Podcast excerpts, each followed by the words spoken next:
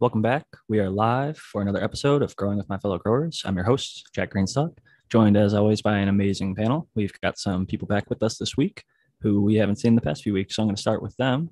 Uh, since I normally go to Spartan Grown, who's not with us quite yet this week, I'll pass it over to Dr. MJ. Welcome back.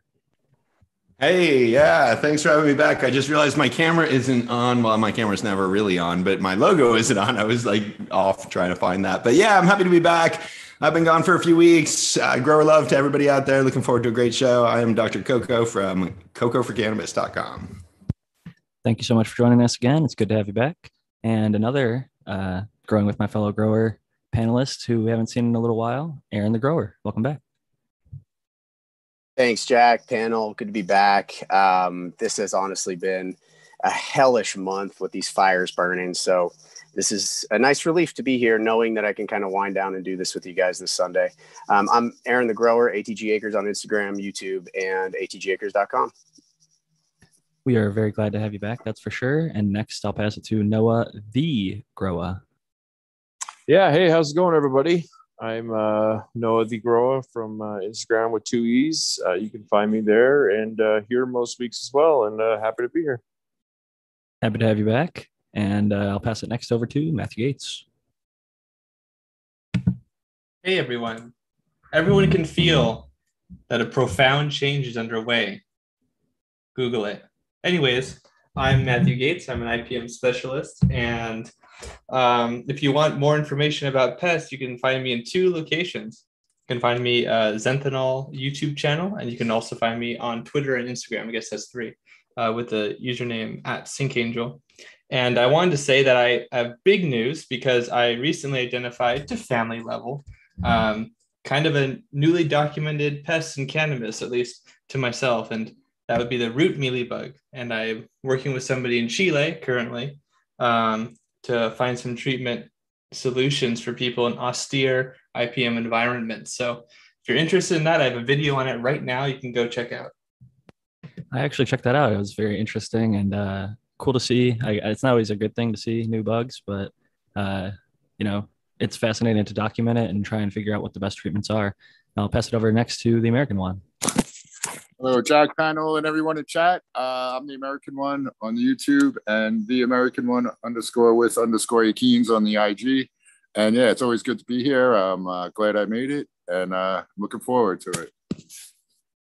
So before we get started, I just wanted to say I am on the Jack Greenstock account on my computer and my phone today. So don't uh, tag the cheap home grow because it won't make it light up red. So if you're trying to get my attention, tag at Jack Greenstock or any of the other panelists that you see who are currently with us right now. And I think it'd be a good place to start with uh, just getting an update. I got one before the show started from Aaron on how he's doing. Uh, I know a lot of people are concerned and you know sending good thoughts and good vibes your way about the fire. So maybe you could give the uh, audience a little update on that.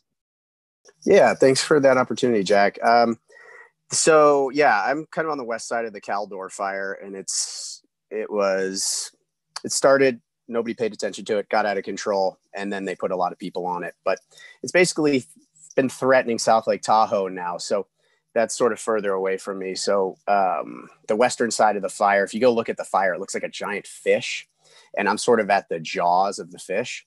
And um, so it, has been really scary, man. Um, you know, we've had the trail. I live in a I live in a fifth wheel trailer with my you know my family, and my dogs, and uh, you know we've had to keep it empty in case of evacuation.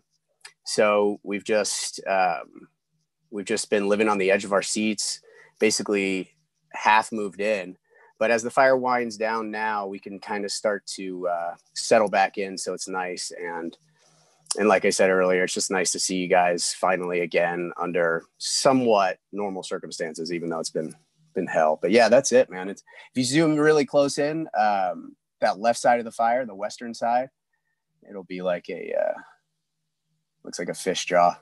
You might have to go to Cal Fire, Cal Fire's website to see it. But uh, yeah, it's pretty crazy, man. It's it's been hell. And, you know, we've been trying to get our shit together to move to Oklahoma all at the same time.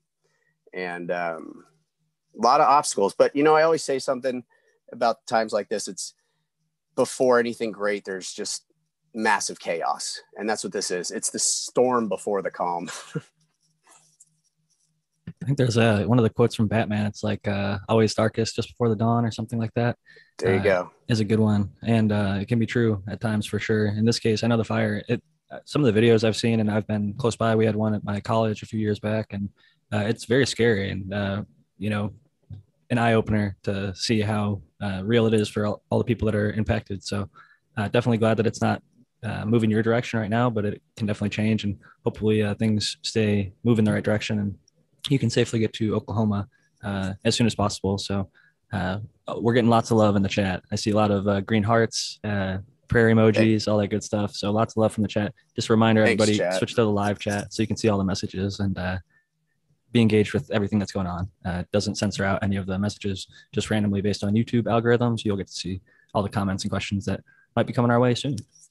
Let me just say thanks, chat, and and also, you know, one of the special chat member. I don't know if he's here tonight because I'm not watching the chat, um, so I apologize for that. But C Dub, I'm actually trimming up some weed for him because uh, I, I owe that guy big time. So I'm gonna I'm gonna make a little delivery to him down there in San Diego or somewhere in between, and uh, got a little little gift for him. So shout out chat, shout out everybody that watches us and, and supports us. I'm definitely looking forward to meeting C Dub from NorCal. He'll be C Dub from SoCal soon, or already. He's kind of uh, in the transition as well, and uh, I know that'll be a lot closer to me. So I'm looking forward to uh, getting to link up with him. I always enjoy meeting the people from the community, and uh, he has shown himself to be a really awesome person, just in a lot of different ways. So shout out to C Dub. Might be with us right now. Uh, I don't see him in the chat at this moment, but probably going to be listening to this at some point. So big cheers to C Dub from NorCal and uh, all the listeners up in NorCal and all around the world. We really appreciate all of you uh, being back another week. And I'm thinking about maybe throwing up a poll. I'm curious if uh, any of you guys have topics that you might want to discuss this week, and maybe we can have the uh, Dr. MJ might not have seen this yet, but we started doing uh, polls on YouTube in kind of uh, allowing the chat to pick whether it's like chat Q and A, uh, talking about veg like popping seeds or flour or harvesting, drying and curing, things like that was uh, one of the episodes. And I think it's nice to give them a little bit of uh, control over kind of what direction they want to see the show go in. For sure. Now sounds like fun. Let's do it. Does anybody on the uh, who's listening right now have any suggestions for topics that they'd like to hear, and or anybody on the panel have any suggestions for topics that they'd like to have me put up for a poll? We're getting uh I'm biased we're getting a root mealybug question. Uh, we can talk about that at some point. Yeah, no, But, field that um, now while we're waiting. I mean, might as well. We talked about it a little bit in the intro, and I think it's really cool. Uh, and if people want more information, they can obviously find it on your page. But I'd love to hear a little bit uh, more for the people that just listen to the show. Absolutely. And I can be uh, succinct. So essentially, so I, I want to clear up um, because I did get a few comments that were asking, or that a lot of people actually came out of the woodwork to say that uh, they had actually seen this pest themselves. So I don't want to say that like this is the first time it's ever been on cannabis. And in fact, actually, I think it's a really great point to hammer home that um, in general, because cannabis obviously is being grown more and more, so it's going to interact in areas with you know exotic pests for the cannabis um, and so we'll, we'll get interactions like that uh, that we haven't really documented empirically before Now, certainly people have seen it before um, on other plants and, and certainly this is the case apparently on cannabis too. But uh, i have even seen it but i didn't get to document it. So i've finally documented it with uh, video footage from um, uh, somebody in chile in santiago in particular. And um, but apparently it's pretty common in Hawaii. It's pretty common in um, uh, the Caribbean from some people I've talked to, uh, and other places in North America, and certainly um, I believe it's also in uh, Europe, if I remember correctly. Root mealybugs are well, they look like mealybugs for those people who've seen them. They're kind of oblong and white, but unlike most mealybugs, they have antennae that are like really obvious. Um, they're short, but uh, that's how you can tell them apart. They also have legs that um, actually work really, uh, you know, better than most mealybugs, uh, and so they can actually move a little bit if they're disturbed. Um, you can identify them because they have they produce a sort of a, a white wax, like a lot of mealybugs do, and a lot of other hemiptera. And um, so, if you find this sort of like like powdery whiteness on your roots, it could be a few things, right? But if you look and you kind of inspect and you see some like small white insects moving around, uh, they're not root aphids, they are perhaps root mealybugs. And um, actually, the fellow that I've been talking to, um, they are treat they are using a treatment that I've heard of before for root mealybugs, but never actually uh, utilized, and that is a hot water bath. Apparently, in um, some literature about root mealybug control, uh, people are using like 50 degree, 50 uh, Celsius degree water and, and, dipping the root balls in for a short period of time. And apparently, and I've seen video footage at this point to see uh, that, that that's actually quite effective. But whether or not this is going to be, um, you know, too deleterious to the the host plant, um, I'm waiting to see confirmation for that. And that's one reasons why I haven't been a big fan of uh, using that for other root pests. Um, but uh, yeah, that's the root mealybug in a nutshell there are a few things you can do to treat it. Um, you could perhaps use Beauveria bassiana. I would expect that to be pretty useful um, based on its relativity to other similar insects that are susceptible. You can also use pyrethrin or as a direct uh, drench sprays as well. Um, and yeah, and, and they uh, move between plants pretty readily. And, and it seems like, although it's a poorly understood family, it actually just became a family in a taxonomic sense, the Rhizoecidae. Um, I don't know what genus, I don't know what species I'm dealing with. So that part, um, I, I, do not know. But uh, for those people who do come across it, those are some treatment options. You can also find them on my video on my YouTube channel, Zenthal. I think that was a great update. And I just posted a poll in the live chat for everybody to vote. I actually had to switch over to the Cheap Home Grow account because that's the account that runs the YouTube page, and they're the only one that can make the poll. So if you do want to tag at Cheap Home Grow, I will see that on my computer or uh, Jack Greenstock I can see on my phone. So I threw up a few topics that I had seen uh, asked by the guests, which are microbes and endophytes, heat and humidity tolerant strains, strains that don't mold outside, then sun-grown PM problems slash bud rot too, um, and how to address those things. Then I also had a question from Lou Grown that I want to address quickly before we get into those topics that I didn't make this one of the topics because I think it, I, I, have a very quick and effective solution that's affordable. Uh, this is the cheap home grow. So Lou Grown asks, how can I best patch up a two year old grow tent full of light leaks? Duct tape doesn't seem to stick to the tent material. Temporary fixes and more long term fixes appreciated.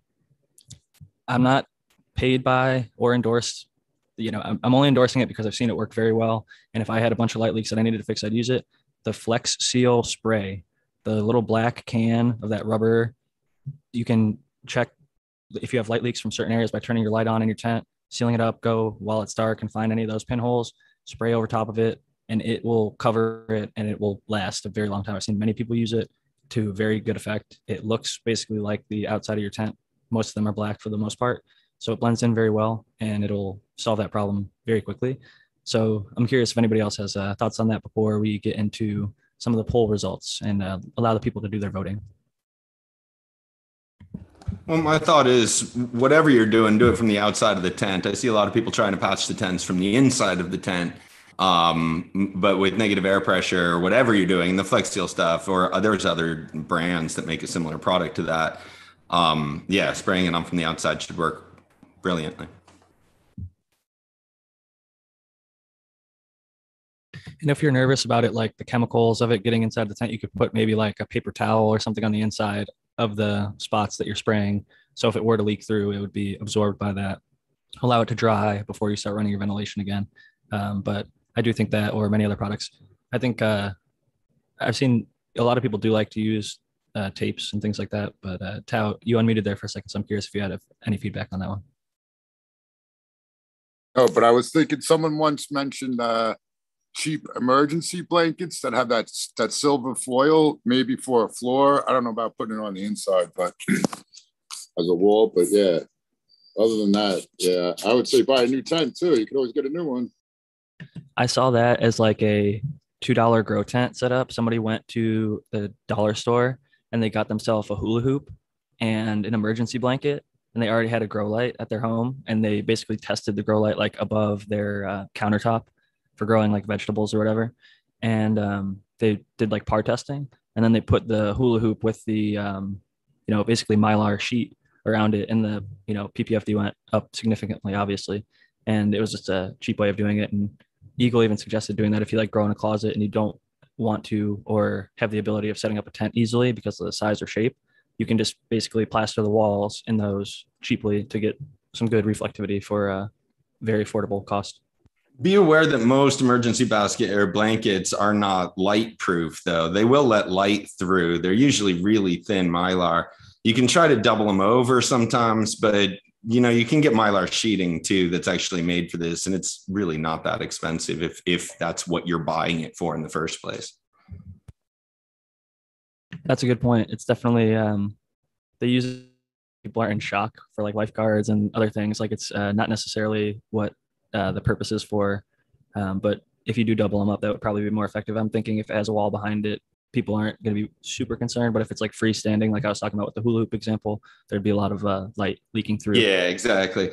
But again, the mylar, I'm seeing the aluminum foil tape on the inside. I mean, these are all thoughts about fixing the tent from the inside and i just really again encourage everybody to think about fixing their light light leaks from the outside of the tent not from the inside of the tent that's a good point uh, does anybody have any more thoughts on that because it looks like we've got uh, at least 45 votes in so far, and uh, there's a clear first place one that we can get to. Not I. So it is a little bit general, but um, somebody typed in all caps. I think it was Cheddar Bob endophytes, and then another person separately wrote microbes. And I was like, I think if we just did one of those, it'd be too vague in general. But having both of them, it gives us a little bit more to talk about, and maybe uh, some more people are knowledgeable. But uh, I guess without a specific endophyte in mind, um, I'd pass it first to Matthew and just see if he has general thoughts on either of those things, and then maybe we could ask the uh, chat if they have questions specifically related to either of those two topics, if they would like to tag uh, Zenthanol so he could see them on YouTube. Yeah, absolutely. Um, you know, just to say that, like, you know, um, the microbiome in general in cannabis is being investigated more and more every year, which is something I'm super excited about. Um, I talk about a lot of these already, so I just want to rapid fire go through these for those who are new to the show who haven't come across this before. I want to say that um, uh, in general, uh, microbial research is super context based and uh, I do see some opinions floating around about microbes um, that kind of treat them like a panacea. They do have a ton of really, um, as we can as we can actually document, a ton of really great um, uh, effects on the resiliency of the uh, life in soils in general, plants and all the other things in soil. So I'm not trying to knock that, but I want to say that when it comes to like acquiring microbes, however you're going to do this. Um, it turn it seems that, and I actually just posted a research report about this on my Instagram. Um, the report was called the Microbiome Stress Project toward a global meta-analysis of environmental stressors and their effects on microbial communities. This was really cool. It's heady and technical, but basically they said that the alpha diversity of the microbiome or the, or the soil microbiome, actually even the plant microbiome, um, uh, correlated for the most part with um, overall kind of resilience to biotic and abiotic stressors, so temperature, humidity, uh, pathogen ingress, um, things like this. Uh, alpha diversity is just a fancy way, it's an ecological way of saying, um, and back me up if I'm wrong with this, uh, doctor. Uh, but uh, it's like the general species diversity in like a like space in a space or location. I don't know if I'm pretty sure I have that right. Um, there's other kinds of diversity too, like beta and zeta, and even a shadow diversity, because um, it's kind of a, a, sort of a statistics thing or like a sampling thing. So you might not sample everything. Anyways, point being is that endophytes, microbes, things like this, they some of them have very close relationships with plants. Some of them have sort of indirect relationships. And whenever you're acquiring these microbes, um, you should really pay attention to whether or not you actually know what you're getting, first of all, how you know that you know what you're getting. Um, because most microbes are actually not documented, most microbes are not understood. Um, and certainly a lot of people can't tell what they have all the time. uh, they can make some readings that are that are useful and have merit. But uh, sometimes the difference between a pathogen and a beneficial is like one one SNP, one little piece of, ge- of codons or gene, you know, or a few different or a few extra of one kind of gene that lets it like become a parasite easier. So it goes that route. Um, products and services that facilitate these microbes, just pay attention. See if there's research that backs up whether the microbes are actually going to do the thing that the product or service is supposed to do. And if you don't have, or if the if the entity that's supplying that can't supply that data to you, um, just be a little bit skeptical because cannabis is, I feel, exploited by people who don't understand what is already kind of a complex and nuanced um, uh, discipline. And that's what I'll say about that. Brandon would be uh, probably chomping at the bit to start talking about microbes right now if he was here with us this week. Uh, shout out to Brandon, he's not with us. Uh, Bokashi Earthworks for his microbes and things like that. Um, but I'm curious if anybody else on the panel has thoughts on uh, microbes and endophytes before we move on to some of the other topics.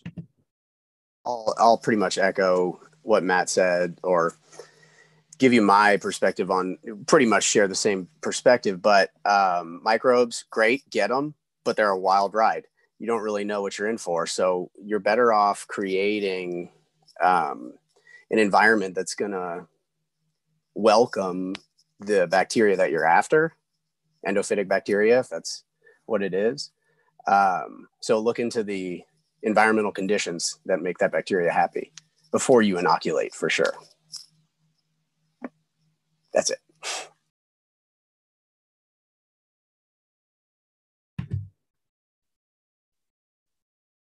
I'm uh, joking a little bit over here, to- toking on a little white rhino uh, concentrate, and uh, it reminds me a little bit of uh, chem, interestingly enough.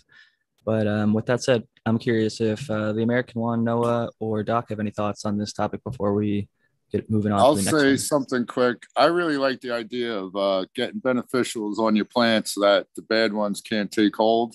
Because I, I, I think I experienced that once. So yeah, like with the bud rot and PM, I think if you get some uh, beneficial fungi growing on your plant and other beneficials on it, it that'll have a harder time taking control. Uh, but yeah, Sync Angel might verify that or put me down on that. I don't know really. I definitely agree with that. Um, it's in fact, it's one of the sort of spheres of like epiphytes and endophytes. So like on the surface of the plant and inside the plant tissues that I'm super excited about, and sort of research to that end where we can like even like facilitate the strains of of microbes that do have that tendency, make them better at what they do, or at least in a beneficial way to us, is something I'd really like to see, especially if we can like add like a um, like a barrier, like a like a living biofilm, essentially, that could maybe even secrete, who knows, like phytohormones to help with growth. Um, you know, obviously exclusion through the through like physical exclusion through presence is of course very helpful. Um, secreting uh, uh, you know enzymes and peptides and things that are going to be toxic to insects and herbivores. Um, obviously, we already use these sorts of things, but um, if we can find if we can find ways to have microbes, bacteria, and fungi, uh, etc., that can really sustain themselves in what is actually kind of a harsh environment. The surface of a leaf, I don't know if this is totally true, but in some capacity is kind of like a desert. Like, I don't know if you guys know, but um, the surface of the ocean, like in the middle of the ocean, is sometimes classified as a desert, despite of all the ocean, because it's actually a very harsh environment in which to live.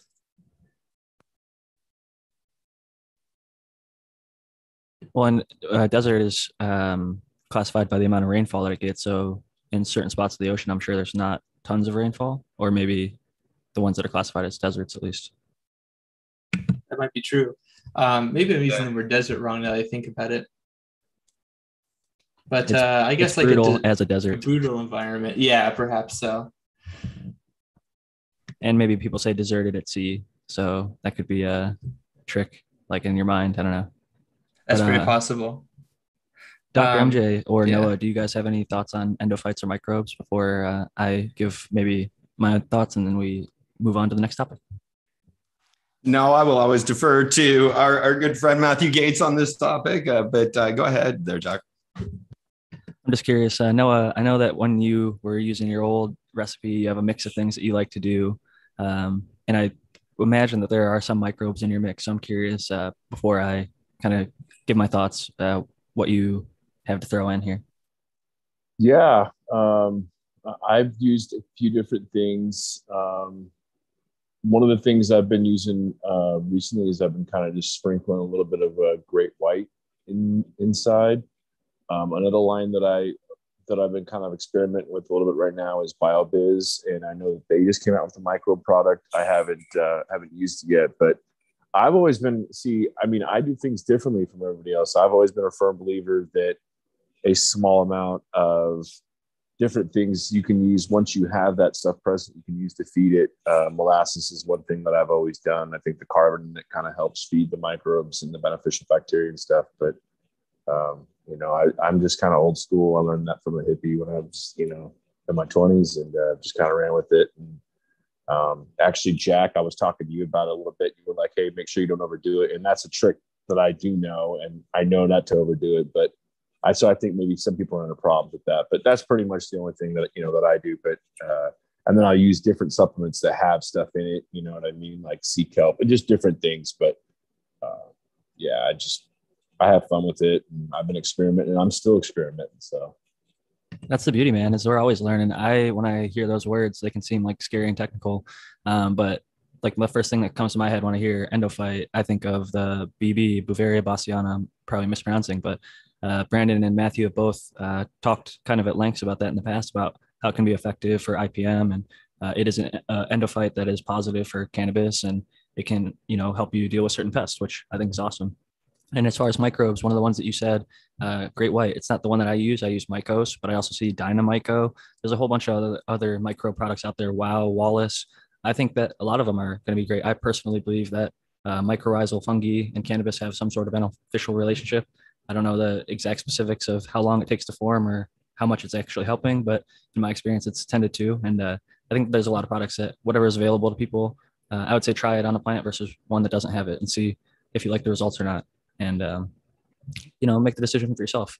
And what about mammoth microbes? Does anybody on the panel use that one?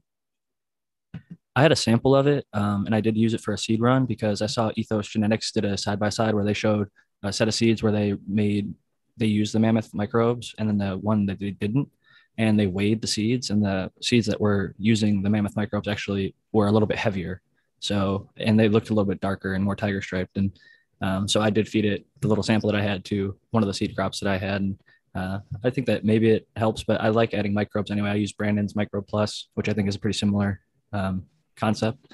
And if you're i would say going to invest in microbes I would say probably going to be more beneficial for people in soil, but it can be beneficial for people in hydroponics as well.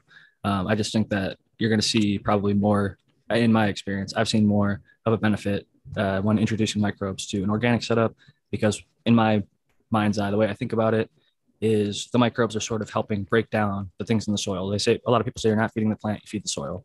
So the microbes are something that you're feeding to the soil to help break down the things that you put there that you know, okay, this has nitrogen, this has potassium, phosphorus, whatever it is, and it's not immediately available. Well, what helps break it down is the microbes. And so you provide ones that you think are going to be good and beneficial and help cycle nutrients, things like that. So it is a sort of a art and a science at the same time. And uh, I certainly haven't figured it all out myself. That's why it's always fun to have these discussions uh, with the panel and get everybody's different perspectives and uh, things like that. Because I also think a lot of the new listeners maybe are thinking about trying a product. Like when they hear microbes or whatever, um, maybe they see Mykos at their their shop and they're like, you know, it costs X amount of dollars. Like, is that worth it? Is it something that I'd want to try? And they can hear like, well, you know, Noah the Grower has tried the uh, Great White and probably had good results with it, as he mentioned it. And uh, I like the Mykos, and I see like Mendo Dope. Uh, I think they're sponsored by them, so they're probably a little bit biased, but they uh, tend to use that one, and it works for them. They grow some monster ass plants. So I think that it's definitely something worth considering. Again, not sponsored by any of these products, but it is uh, nice to share with the what do you wanna, what, what benefits oh. do you see from the the mykos that you're using, Jack? Yeah, good question. So mainly just uh, I would say root growth. When I've done side by sides on transplants, I've just noticed stronger root systems. Uh, and but when I was getting used to transplanting, just uh, not seeing as much shock, and that might just be you know placebo effect because I know which ones got mykos and which ones didn't, and I tend to think that the ones that got it respond a little bit quick, like more quickly. Um, but those are the two predominant things: are the root system, both like on transplant and when I'm finally done. Uh, the plants that I put it in there always tend to have a very very strong root system and a full pot of roots at the end that are like you know developed well really well and healthy, and um, less transplant shock if there is any. Um, so I've had it with no transplant shock without using it before in the past too, but um, I don't know. I think it, it, it helps if you do mess up a little bit. It's like a tiny layer of insurance. In terms of uh, mammoth microbes, um, I've used that Mammoth P product to. I actually had, you know, I was doing soil testing on my living soil, and I had a phosphorus. Phosphorus was a little low, but in the in the um, suspension test, but it was high in the like it was present. So I used the Mammoth P, and it took about four weeks, and I saw all of a sudden a bunch of phosphorus available in the solution. So I can tell you that that product works. I don't know if it's fits everybody's you know scenario. You got to have low phosphorus for the phosphorus metabolizing uh, microbes to take effect. But yeah, look into it. Well, and it's Very known cool. they they market it as a phosphorus liberator, is what they call it. It's liberating phosphorus from the soil. It's making it available. That's how they have described it in some of their. I don't know if it's marketing jargon or if that's technical it science works. terms, but I mean that's technically that.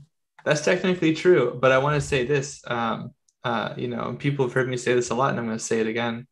Um, some of these interaction, all of these interactions, in fact, even taking the sugar, the photosynth, the photosynthate from plants from the source, putting it in the sink, um, even that costs the plant resources to do. Um, so so too does all of these relationships, uh, the direct ones, anyways, like the like the ones with the phosphorus mining of the mycorrhizae and that kind of stuff. And not all these microbes are proven to interact with cannabis even. So you should really look for that data specific to the crop that you're growing. And also, uh, these relationships in nature can be attenuated uh, pretty severely if there's a, a, a, large amount of the phosphorus. In fact, I was also posting about a situation where uh, nitrogen and nitrates uh, basically turned off um, the uh, nitrogen fixation uh, response in the the bacteria that would um, colonize a legume. I think it was um, alfalfa.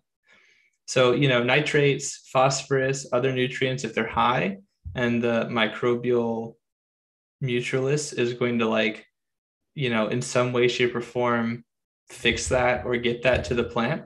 Um, those relationships are not going to necessarily develop well if you're well fertilized believe it or not so uh, i just wanted to mention um, i could be misremembering what university it is i want to say maybe it's uh, colorado state university but mammoth did some research with hemp initially, and I think now since it's more legal, they're doing research on cannabis specifically, trying to show that there is, uh, in fact, relationships. And like Aaron, he did, soil testing and saw it work himself with cannabis. So I do think that is at least one. Uh, but the other thing I wanted to touch on, Noah mentioned earlier, was uh, the uh, molasses and how I kind of mentioned just to like go easy with it because I think a lot of people tend to overdo that one, which in an organic soil system, I think, can have the tendency to create a micro bloom and then sort of bust because they're all feeding on this sugar and they get this kind of giant bloom of one microbe that's really happy with the molasses. It's eating that shit up, but is it good for your plant? Is it what your plant needs right at that moment? Maybe it is, maybe it's not. But I think I don't know the exact specifics. I know, like Duke Diamond mentioned, he would use it uh, to make his plants senesce. He would give molasses to try and make his plants fade before he that was like his flush uh, in organics but everybody sort of have, has a different time some people think it's like a flavor thing or a hardener a bud hardener so there's a lot of different theories on what the molasses does um, i just know at like larger scales i've seen people use very small amounts of it and still what they believe to be desired results and uh, they kind of advocated using like much much less than you think that you even need uh, only using like a tiny bit like a teaspoon or less per I don't know, gallon. And um, a little bit goes a long way. As with most things in growing, it tends to be we might want to overdo it. Um, somebody, I think it was Aaron who taught me like the whole more on gardener thing. It's like you don't want to put more on. Maybe somebody else mentioned that, uh, but it's kind of like a play on the words more on and more on gardener. Anyway, it's kind of like a dad joke, but it uh, is a good reminder not to overdo things, whether it's uh, organic inputs or uh, you know chemical for like nutrients, you know salts or liquid fertilizer. It's easy to overdo things in cannabis, and that's when we tend to see more problems than uh, when we underdo it. Fitting you mentioned senescence because I think age is one of those other really big factors that affects like those uh, subsoil interactions.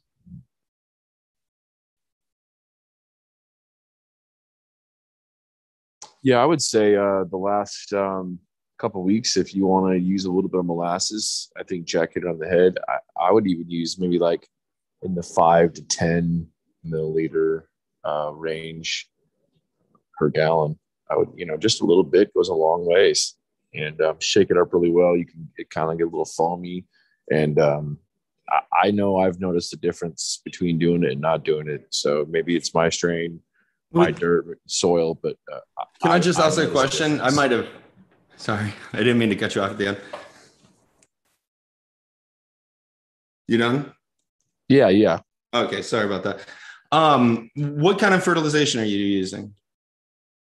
What do you use for your like base nutrients? Me personally? Yeah, that you're yeah, adding I, molasses I, to. I've used I've used a lot of different ones, but I, like I said, um, you know, uh, okay, so I've used molasses with my base. I've I've done it that way, but the way that I with a synthetic base.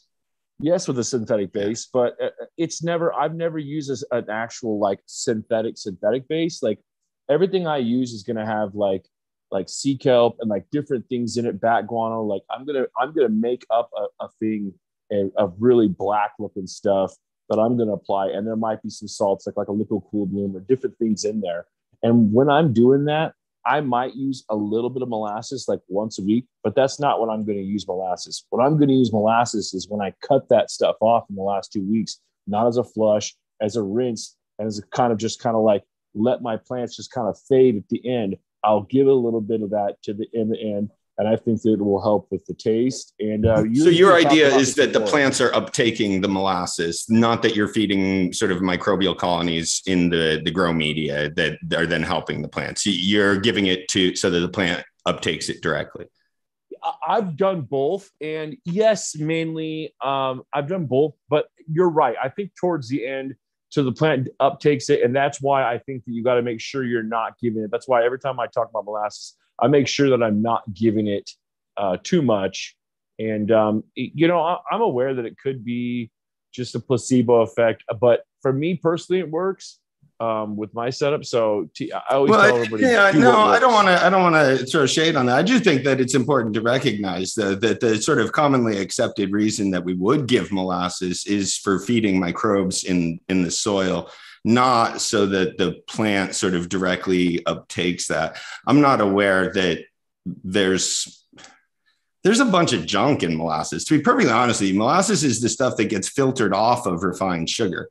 Um, and so it's everything that comes out of the sugar cane that isn't sugar. And sort of the best molasses is for growing, at least for feeding microbes, is the, the molasses that has the lowest sugar content, the blackstrap molasses. Blackstrap, yeah. Yeah, um, which is really what you're doing there is you're removing all of the sucrose from the the sugar cane um, and leaving a bunch of other things behind um, with very little sugar. So it's not really a sweetener in in the sense of there's very little sort of sweetness in it. There's a, a lot of sort of various minerals in it that are useful potentially to um, microbes in the soil. Um, but well, I, I, don't know. I, I, think that if you are giving it sort of to the plant, that that's that's a different use, and you're free to experiment with things like that. But I think that people should understand that at least that's why it's you generally used in horticulture is for feeding microbes. I, I've definitely used it to feed microbes. Uh, yeah. I, I think you can use it for a lot of reasons, and uh, it, it depends on your setup. You know what I mean? If I was using like Athena AG or like uh, even like uh, General Hydroponics, and I was in like a coco base. Yeah, I, I don't think that that's ideal. But I think when you're talking about a soil that's got like some type of like crustaceans in it and different things where you're promoting this microbial stuff and you give it a little bit of molasses to feed that. I, it's, I, I've found good results with it, but I mean, to each their own. I always tell everybody that ask me advice about growing, I tell them, do what works for you and experiment. What If somebody tells you to do something, don't do your whole garden. Do one plant and then figure out if it, it- you know, I like to do, Yeah. do one. No, I, I like to clarify some things like this because there's a lot of practices that work really good in certain setups, and there's other practices that if you there's other setups that if you do that same practice, it will cause huge problems. And mm, you know, new growers or even some experienced growers, if you guys set in sort of a, a style of doing things, you're going to think sometimes that it works well for everybody because it works well for me. But if you're fertilizing different, if you're in a different media, uh, really the fertilization. I mean, the biggest difference is like if you're amending fertilizers or li- using with the uh, living soil or something like that, you want to avoid getting runoff. Um, if you're fertigating, mixing nutrients in with the soil, you want to get or in with the water, you want to get runoff every single time. And I see that kind of advice sort of going back and forth. The molasses, I kind of think is the same way. There's some growers that there's going to be a real benefit to using molasses. And for other growers, it's much more sort of an experimental thing um, that there's less evidence that it's going to sort of provoke the, the desired response. And again, you're, you're free to do that. I just like to sort of point out which growers things are going to benefit more. I 100% agree with everything you just said. Yeah, let me just say a couple things. Um, uh, molasses does have this minuscule NPK, and like you, Doc said, there's definitely some micronutrients, I believe, in there. And uh, for all you KNF people, half of the, a lot of half of the, uh, whatchamacallit is brown sugar. Now, brown sugar is just white sugar with the molasses on it still. And uh, so, yeah, when you're doing half uh, brown sugar and half uh, green leaves by weight, you're adding a lot of molasses into your gig anyway. So uh, they mix a lot of that I'll stuff at like out. one to a thousand though. Yeah, and I'd say Yeah, and know, it's 100% for feeding the microbes in KNF Yeah. agriculture. I mean, Right. that's what you're given, and, and the sugar in that case too. yeah, yeah. Um, oh, something else. Oh yeah, and even if you have like quote a sterile hydroponic thing, you've heard about IMO collection. Like there's there's indigenous microorganisms floating around your house right now. They're gonna land in on your water and your soil. So molasses might actually help uh, some microbes that you didn't even know you had in your uh, your setup. So I'll, That's a good point. that's- yeah, there you go. To that one question I've always sort of been curious about is what what are the odds of attracting pests into the garden? Um, and is there much of a risk of that? Because I'm sort of thinking if it's a bug that eats molasses, it's probably not going to be eating your plant. But Matthew, true. you want to comment on on that? Yeah, um, lots of bugs like to eat sugar. Um, sugar is great. Sugar, uh, and specifically, plants are like the most abundant source of uh, carbohydrates. I think is the is the um, statement that I read. But um, yeah, like, I mean, if we're talking about a cheap home grow, uh, then I think a lot of like not necessarily agricultural, but residential pests come to mind. Um, flies of various kinds uh, would love to like lay on um, some sugar. Um, you know, if you're prone to cockroaches, for example, they would be a big fan of that. Um, possibly earwigs, although um, it, you know, it kind of depends. Actually, I just wanted to say, since it was on my mind, that um, I know that people like to talk about Brix a lot and, and sugar content and sucrose in, in plants and how a higher Brix level indicates that it's a it's a better plant and that possibly even uh, the plant cannot be uh, fed on by uh, insects. But I recently posted a vi- uh, not video, but a um, a post about on Instagram about exactly this topic. And in experimental uh, tests, they showed that um, basically, like aphids, for example, can feed on artificially high levels of sugar, like something like between like 0.5, like 0.0, I think it was 0.15 and one mole uh, per liter, per microliter. I forget the exact uh, equation off top of my head. Uh, but it was a massive amount of sugar, like a brick, what would essentially be like a Brix of like 30 plus, you know, like four megapascals of like osmotic pressure uh, shunting into this small little insect. And it has such a great enzymatic um, response uh, that, it, that it totally um, neutralizes that osmotic pressure and brings it to the osmotic pressure of its gut and then voids a bunch of it as sugar. Um, I guess that's all a roundabout way of saying that tons of insects love sugar and um, you might get some other kinds of pests if you do that. So just be aware of that. Aphids, So- however, have to feed on plants or some sort of membrane. Uh, that I didn't want to leave that ambiguous. So It's a good Yeah, I think this would be such a little amount of molasses you're adding that it shouldn't be like you know sugary smelling on your pl- like yeah. And I don't know people. Someone in chat was saying they know someone who was uh, foliar spraying molasses, and I don't think I, I don't know if that would be such a good idea, but in my, I wouldn't do that. I worked with some I people with spray Why that would be a good idea. yeah. yeah, I worked with people with spray roses, and uh, they were fighting mealybug actually, and there was a representative from. Oh, where was it from?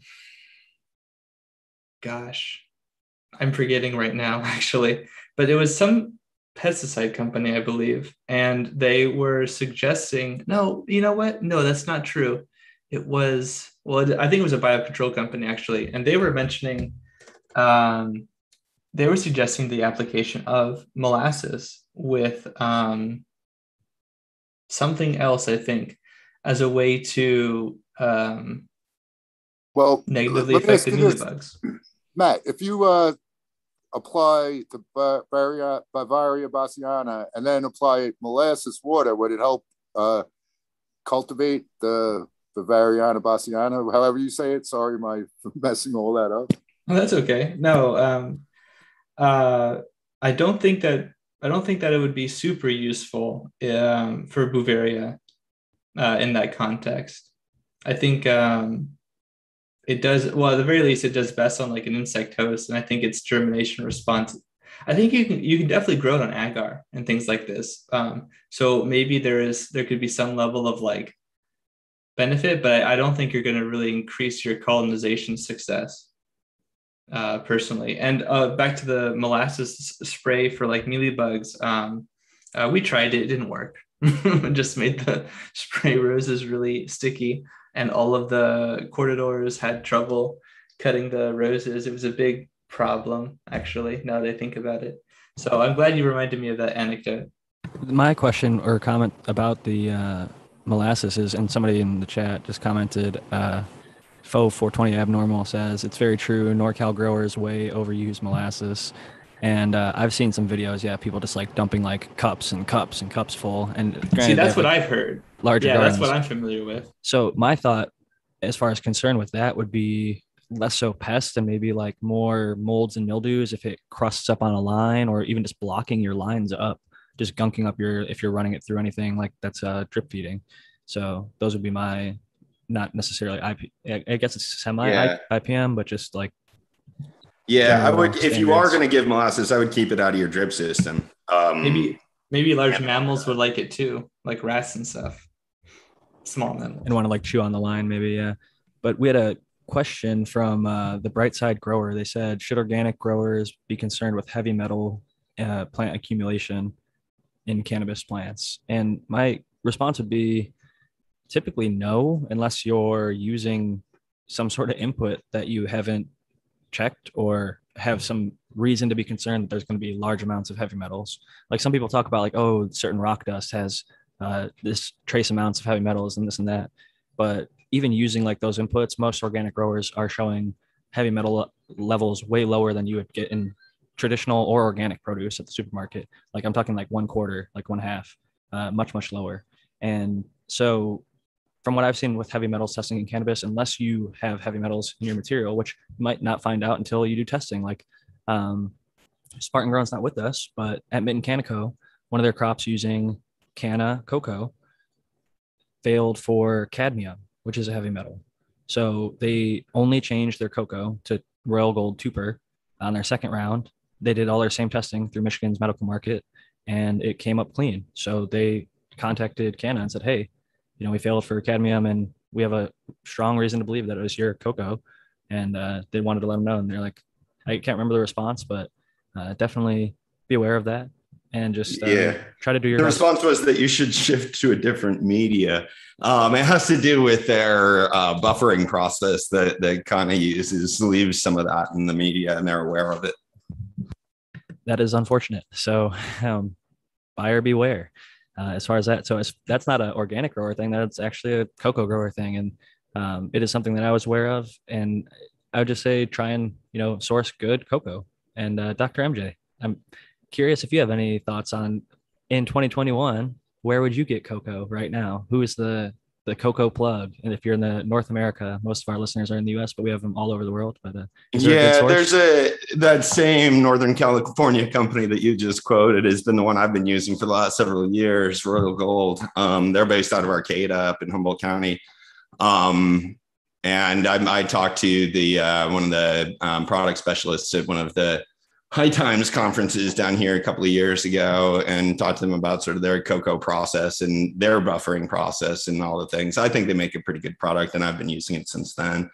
Um, there are others, and you can always buffer your own, but there are some companies that that do different things to fill those cation exchange sites, um, and it, that appears to be the issue that that uh, Spartan Ground faced was um, residual minerals from the buffering process. It is unfortunate because uh, they, you know, have to either retest the crop to see if it will pass, or they can like concentrate it and then remove the heavy metals. Thankfully, heavy metals are actually something that are easy enough to separate. And I personally wouldn't want the product that comes off of it, but I've probably consumed some at some point unknowingly from the California market uh, that does, did something similar. You know, where they failed one test and then they went and extracted the heavy metals from it, and then they were able to test clean, which is uh, kind of remarkable to see. But I'm curious about um, Noah the grower, or not Noah the grower, uh, Aaron the grower, Aaron the grower, and the American one. If you guys have any thoughts on the whole heavy metal inputs in organic soils, do you guys worry about that at, at all as a fellow soil grower? Um, I, it is a concern for sure. Um, it's one of the many concerns when you're sourcing materials for for soil building. Um, I would say stay. My my one thing is, you know, I hate to bash on a company, but as azomite. Um, I've seen growers testing for aluminum with azomite for years. I don't know what they're doing now, but this is years ago. So, um, uh, you know, just be really, really careful. You know, don't don't just because somebody gives you a free sample of something at a show doesn't mean it's good for your soil. That's a great agree with point. that. I wanted to plug, uh, and I, again, I'm not affili- affiliated, but I've tried to find places that I could get organic inputs. I have a small garden, so oftentimes, like doing the local stuff, like and even local stuff can be contaminated and- often needs much higher volume than I would need. But Build a Soil, uh, Jeremy over at Build a Soil does a lot of due diligence on his sourcing of inputs, so that you can kind of rest easy if you buy into his process and believe in him, which I and many others do, because he has the testing and he'll show it if you go on his website on the inputs to make sure that they don't have any of the harmful things that we don't want. So that was uh, one one comment I wanted to slip in there before I pass it back to the American one and uh, maybe get your comments on the heavy metals and soil. Yeah, when it when I started hearing about the heavy metals, and I obviously, if you're going to get tested, uh, you got to be more aware. I would say, but from what I understand, what they allow in for food consumption is like a lot more lenient than what they allow for cannabis. But like with anything, I would say, uh, like Aaron was saying, if you know something it might have a possibility, I would just go lighter with the use of it or check it and see if it is that detrimental and stop using it altogether. Um, and yeah, I don't know enough to say that.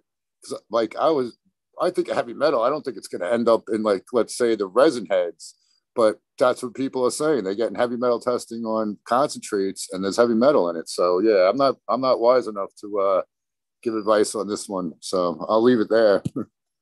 And uh, with that being said, I think uh, you could ask yourself or anybody who wants to use azomite or any of these other products that might have heavy metals, how much do you need that for your soil mix? is there something else? Is there another input that you could source or use that potentially wouldn't have the threat of having a heavy metal? So oftentimes, I think the answer. Oh, we lost him at the crucial part of the sentence. The answer is oftentimes yes. There is. I think he's going to say no. it's going to come out. With those things, you find it somewhere else that doesn't have heavy metals, and you might not need it at all. Sorry, you Jack. Go. You're going to no. have to say, yeah, it's a no. I, I knew no, it. it's it, my connection is unstable apparently. Uh-huh. Can you all hear me now? We can. Did you and want to are, repeat that? There are replacements for azomite and you know all kinds of rock dust. If you if you get a bad batch, there's all kinds of ways to to circumvent those conditions. I feel like the operative word need uh, was very you know very good and should be emphasized here. Do you need it?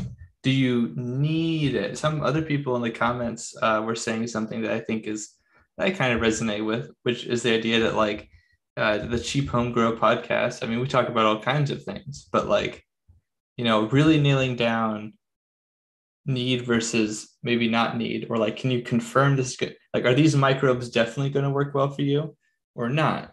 Like, is this input going to definitely work well for you? And even if you, and if you do it, are you even going to measure it to find out that that was the case in the first place? Is I'll the thing that on... you're trying to measure measurable even? Yeah, a lot of the observations are anecdotal at best, right? I would say with a lot of the cannabis say. community. Yeah. But yeah. I will say this.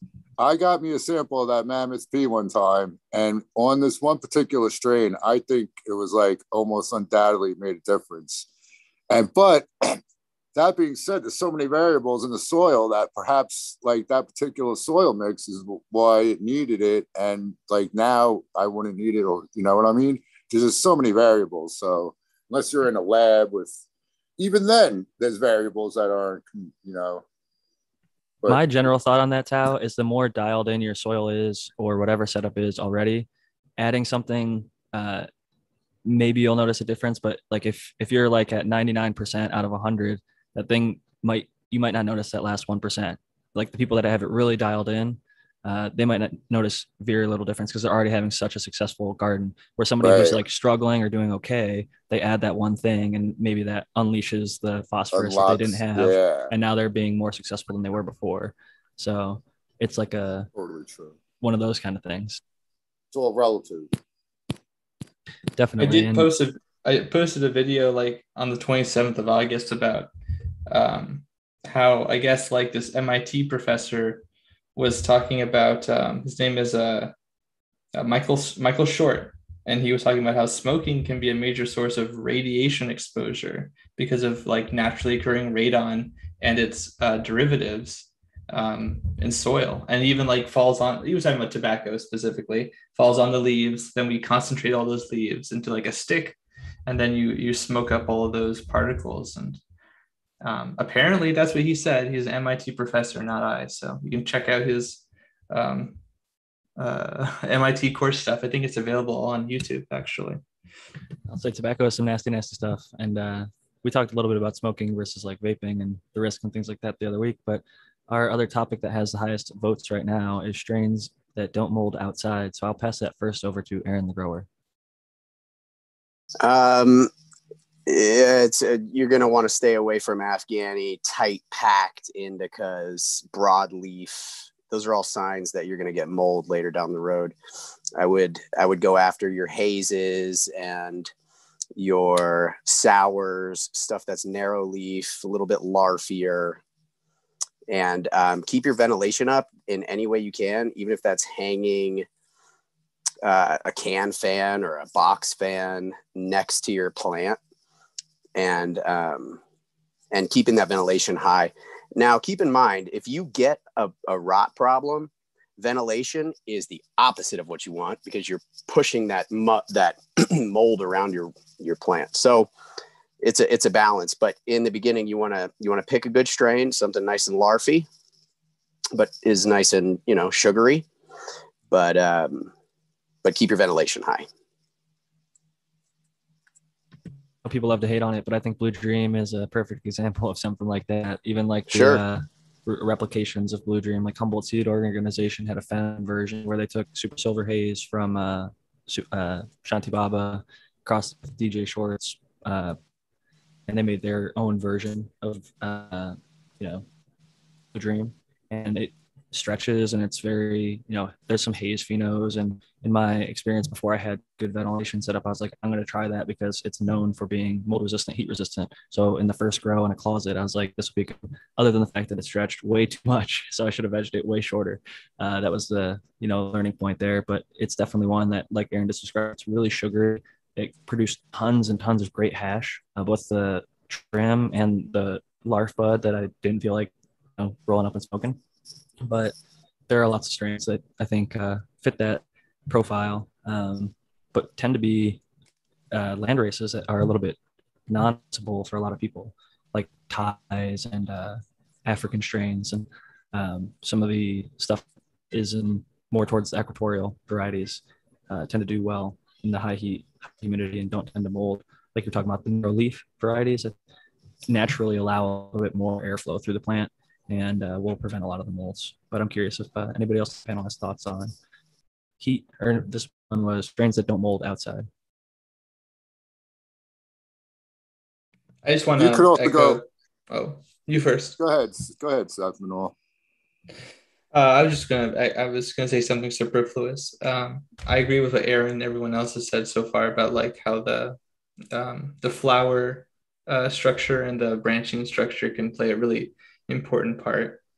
Um, I bang on a lot about like resistances and how like um, I, I think a lot of people make claims about resistance that are at the very least not verified for obvious reasons. Um, but that doesn't discount the fact that there very likely is some level of resistance and uh, genetic assimilation and things like that um, that happen from progeny being exposed to stressors and that sort of a thing.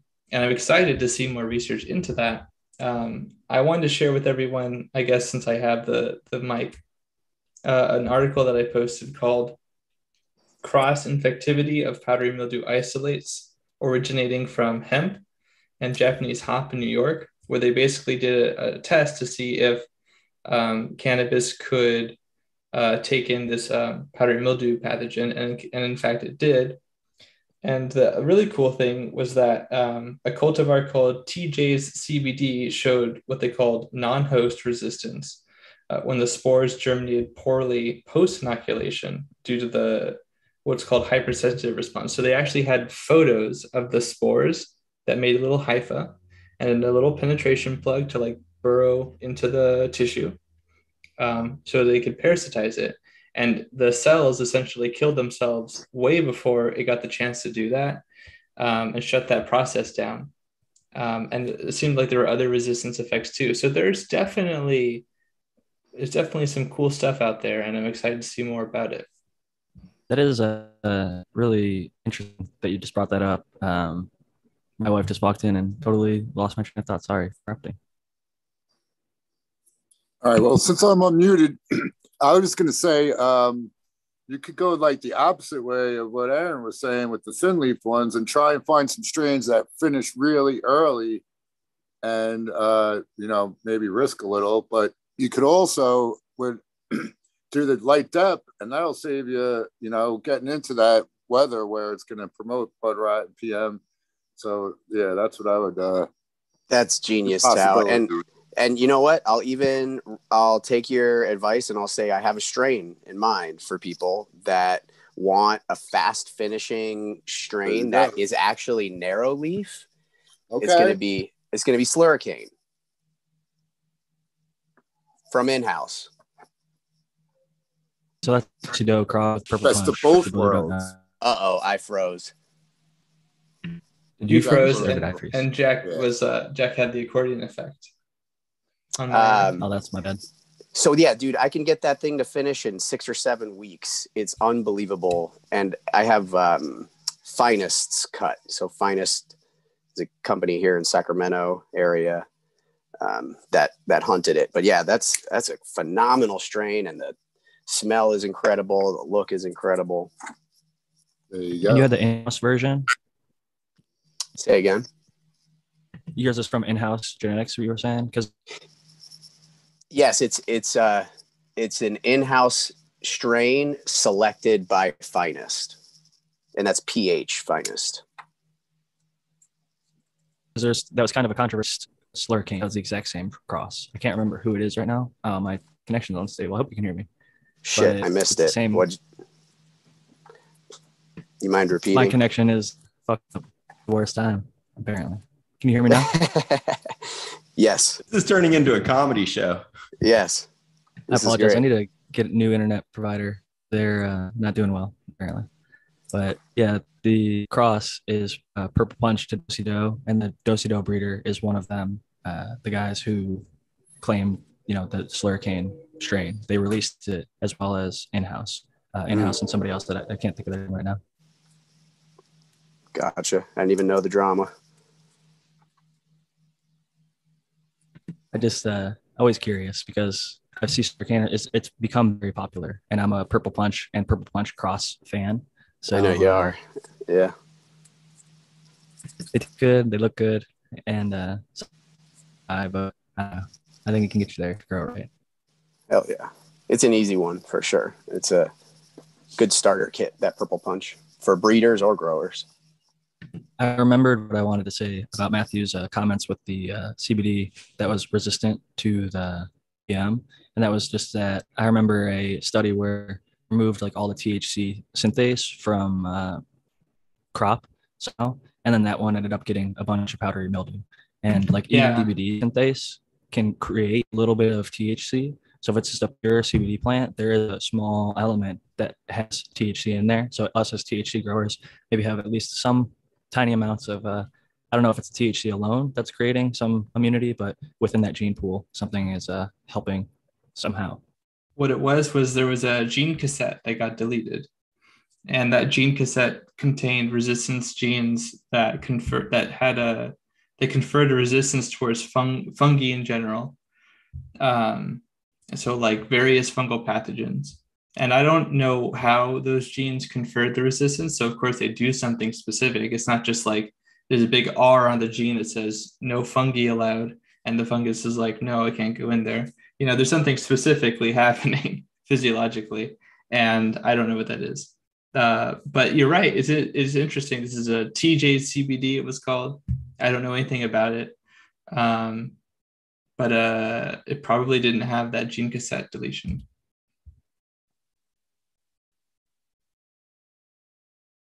So we talked a little bit about strains that don't mold outside. Does anybody else have that before we go to heat tolerant and heat resistant strains? I know that uh, in the Pacific Northwest area that I am, uh, I know of guys that used to use uh, Cinex outside because it was kind of an earlier finisher, kind of had the, the thinner leaves, and um, that uh, it, and a guy even told me, "Hey, this is a good one to grow in the the you know Portland, Oregon area." Uh, the guys use it outside, so I know about that one. 2020 Mendocino grows up in Mendocino. He has a greenhouse set up and uh, he likes the biscotti recently because he uh, said it's a pretty fast finisher and it, anything that he grows has to do well in his environment, which uh, tends to be high heat and of the season. So um, his gear general, he claims is because he reads it and he's in the commercial market here in California. Uh, I think he's got a lot of strains that will do well in that type of environment. So as far as getting into the next topic, it says heat and humidity tolerant strains. That's where I would kind of start off.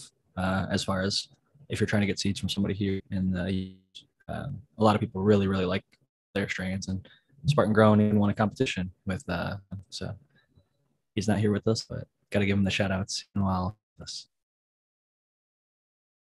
Doc, do you have any strains that have done well in high heat? I know you tend to take the summer off because it's just so hot and manageable, but um, if you've ever tried to brave the summer grow, uh, have you ever had any? Man, I mean, this is, yeah, I really do try to, try to avoid um, using too much air conditioning. Um, and I didn't really have the option to use too much air conditioning in my last place. I will now, and it's sort of like, I I don't know. I'd still I still like to try to avoid heat and. Uh, you know, here that has typically meant just taking like July and August off. I could start again at the end of August and, and get plants growing by the fall um, and still do three harvests a year. Um, but I almost always have a harvest in July. And so your question gets me to think about like which of my plants that I've harvested recently in July were the best. And I just, I mean, I'll put this out there. My July harvest is always my lowest quality harvest, and the December harvest is always the the highest quality harvest. And I think that that's because, um, at least in my last grow setup, I was able to control the the temperature and the climate so much better in November and December than I was in June and July. Um, and the other so your side AC, of that, your AC is your terroir. yeah. Um, yeah, the other side of that is is just that I usually grow autos then. So because we're doing the spring auto flower challenge. So I, I don't know. I, I my spring into summer grow has been pretty weird for like the last three years. Um, and not kind of representative of the other ones. And but that is another idea for people struggling with outdoor late season harvests is um, yeah growing autos. I think we are talking about faster flowering strains or light dep but uh, auto flowers would be the other way to to try to beat the the season change. Um, and the other side of that is you know different climates are going to have a lot of different kinds of issues in you know october. Um, so it, it sort of depends on where you are but no, to straight answer the question, I don't have a strain that I'm I'm I'm gonna throw my weight behind for the the high heat right now. I'll think about it though. That's uh you know at least respectable. You're not just gonna throw one out there bullshit like hey use this even though that worked well. So I, I respect that. Uh, as far as autos go, and a story you told back when about your wife just growing one in like the window has inspired me because I was gifted some autos that are actually from like school breeders. I still, even though I smoked really good autos, haven't been able to convince myself connections on stable force. Grow one under my light.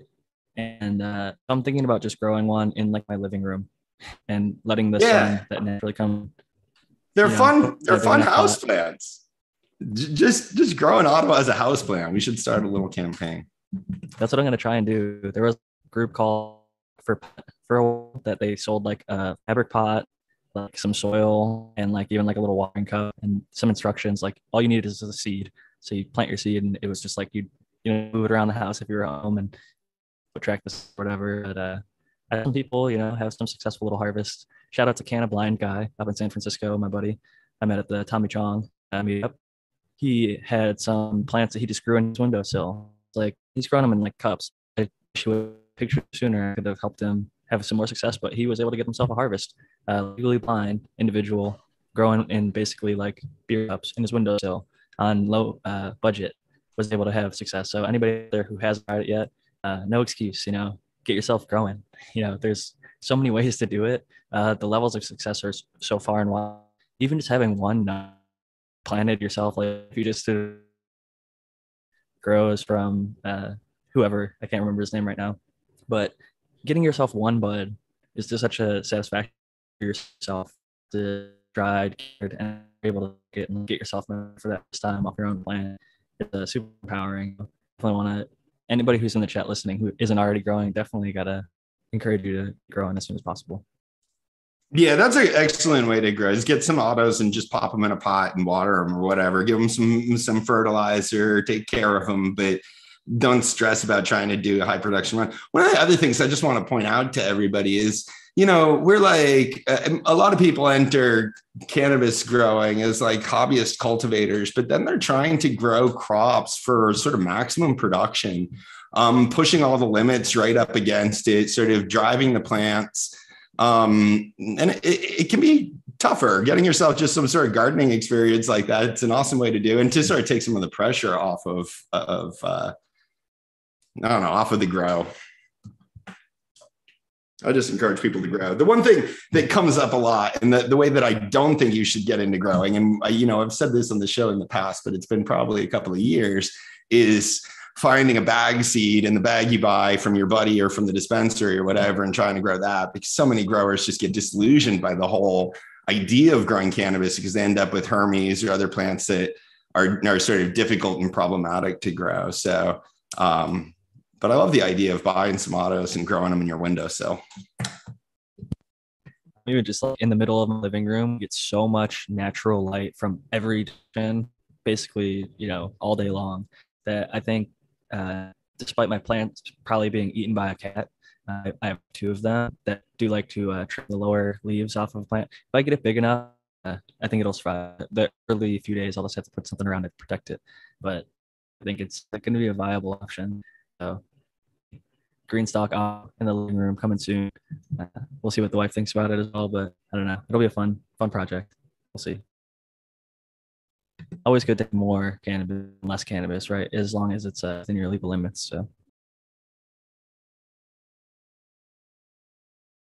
got yeah I, I, don't i don't hear a lot of people complaining about it i just have too much cannabis and that's my biggest problem in life some people do complain about having too much plant though that that definitely happens but too much harvested cannabis i don't think that's a real problem i don't know man did y'all see my harvest this year it was crazy Touche. You can, you can just uh, leave some of it here at the Green household on your way over to Oklahoma if it was too much for you. well, yeah, let's. Yeah, sure, yeah. Yeah, if you do end up with that problem, it's easy to solve. Oh yeah, for sure it is. Yep. So Noah, uh, I'm curious if you. I know you've been growing under HPS for a long time, and you've got your AC pretty dialed in.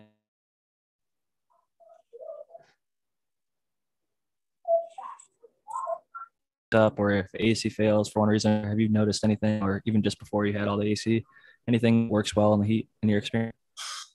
No, um, I have not had great experience. As a matter of fact, I would say the other route. I would say that I've had experience with plants that don't perform well in the heat. So, um, no, I, I, I, my key was to get the AC. To get, you know, a lot of my strains they like to even be next to the AC. So I think that, um, you know, I had a strain a while back called Orange Blossom that did pretty well in the heat. But most of my stuff, you know, it, it definitely like anything cookies based is really you know does heat stress. But i will say that uh, there's a guy that's usually on our panel uh, Petticrator breeding uh, and he heats he tests all his stuff. And um, if i was looking for some seeds that uh, were going to be you know they could handle that i'd probably look that route yeah Great.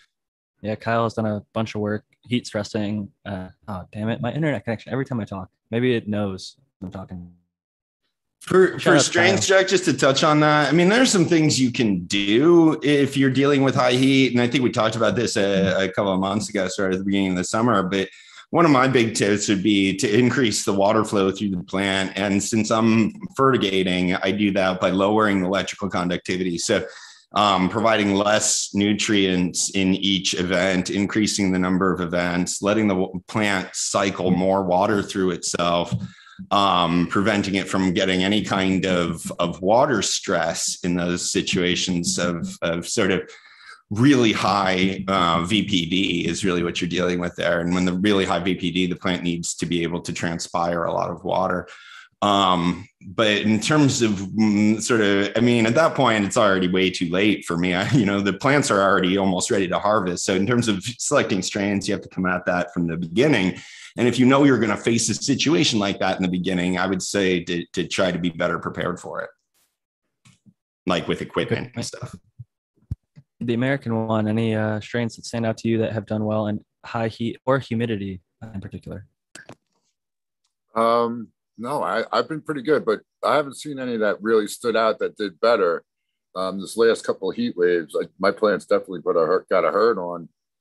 Um, but I agree with Doc if you could do what he said and uh, give them more water with not so much nutrients, that helps. And if you're in organics, you can't just keep flooding them with water. Um, I foliar it, as soon as before the lights come on. If it's really, if I know it's going to be dry and hot, it's wet and hot, yeah, you know that's going to be a VPD. That should be all right. So, other than that, uh, a lot of people say that the thin, fluffy strains have, you know, less problems with, uh, you know, mold and stuff too. So funny we say that in organics.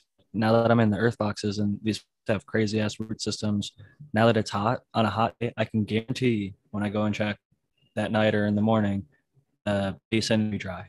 It's it up within 24 hours every single time at this point where I'm at flower, and it's amazing to see how quick it cycle through a couple gallons of water for just a few uh, relatively small plants.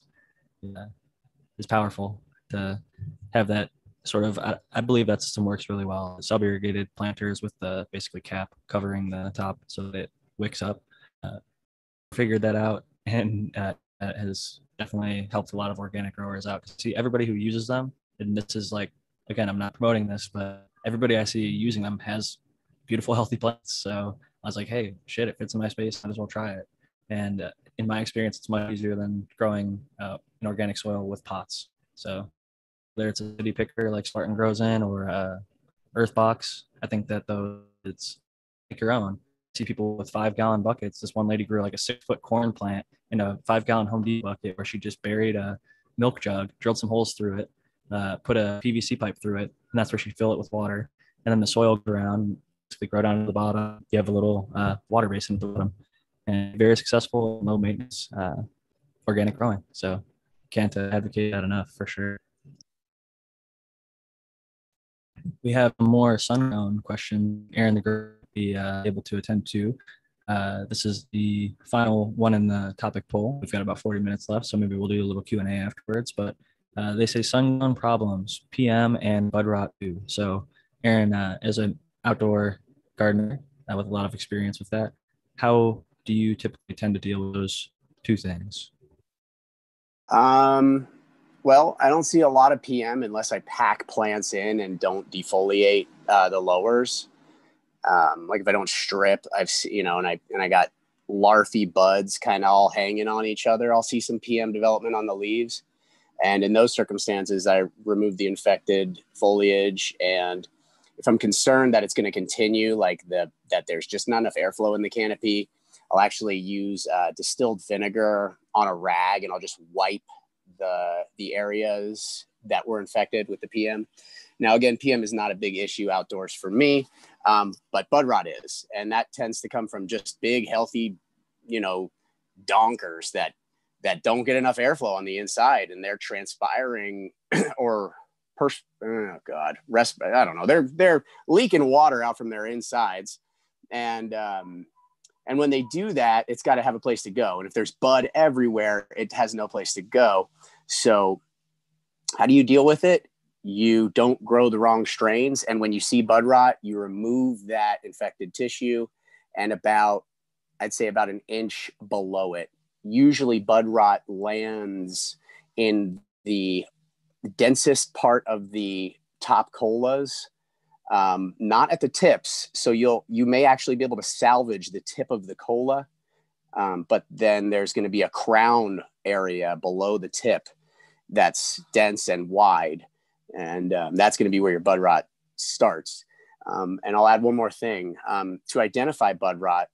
You'll want to look at look at your primary colas, the main big colas, and look for uh, yellowing or necrotic leaves, you know, dying tissue um, is going to be an indication. And when I see that, I will literally pry the bud open at that necrosis. I'll just pull the bud apart until I find the bud rot. Sometimes you won't find bud rot. Sometimes the rot is on the leaf, on this, you know, on that petiole, and you can just remove it, no big deal. But oftentimes you'll you'll see that necrosis. You'll dig into the bud, and you'll start to see this brown or yellow or even if it's old, a white um, webbing. And at that point, you want to take that down, throw it in the compost bin, and um, and count your lucky blessings that you have any weed left at all, because botrytis can be a mother. That's all I'll say. Yeah, That's a great addition.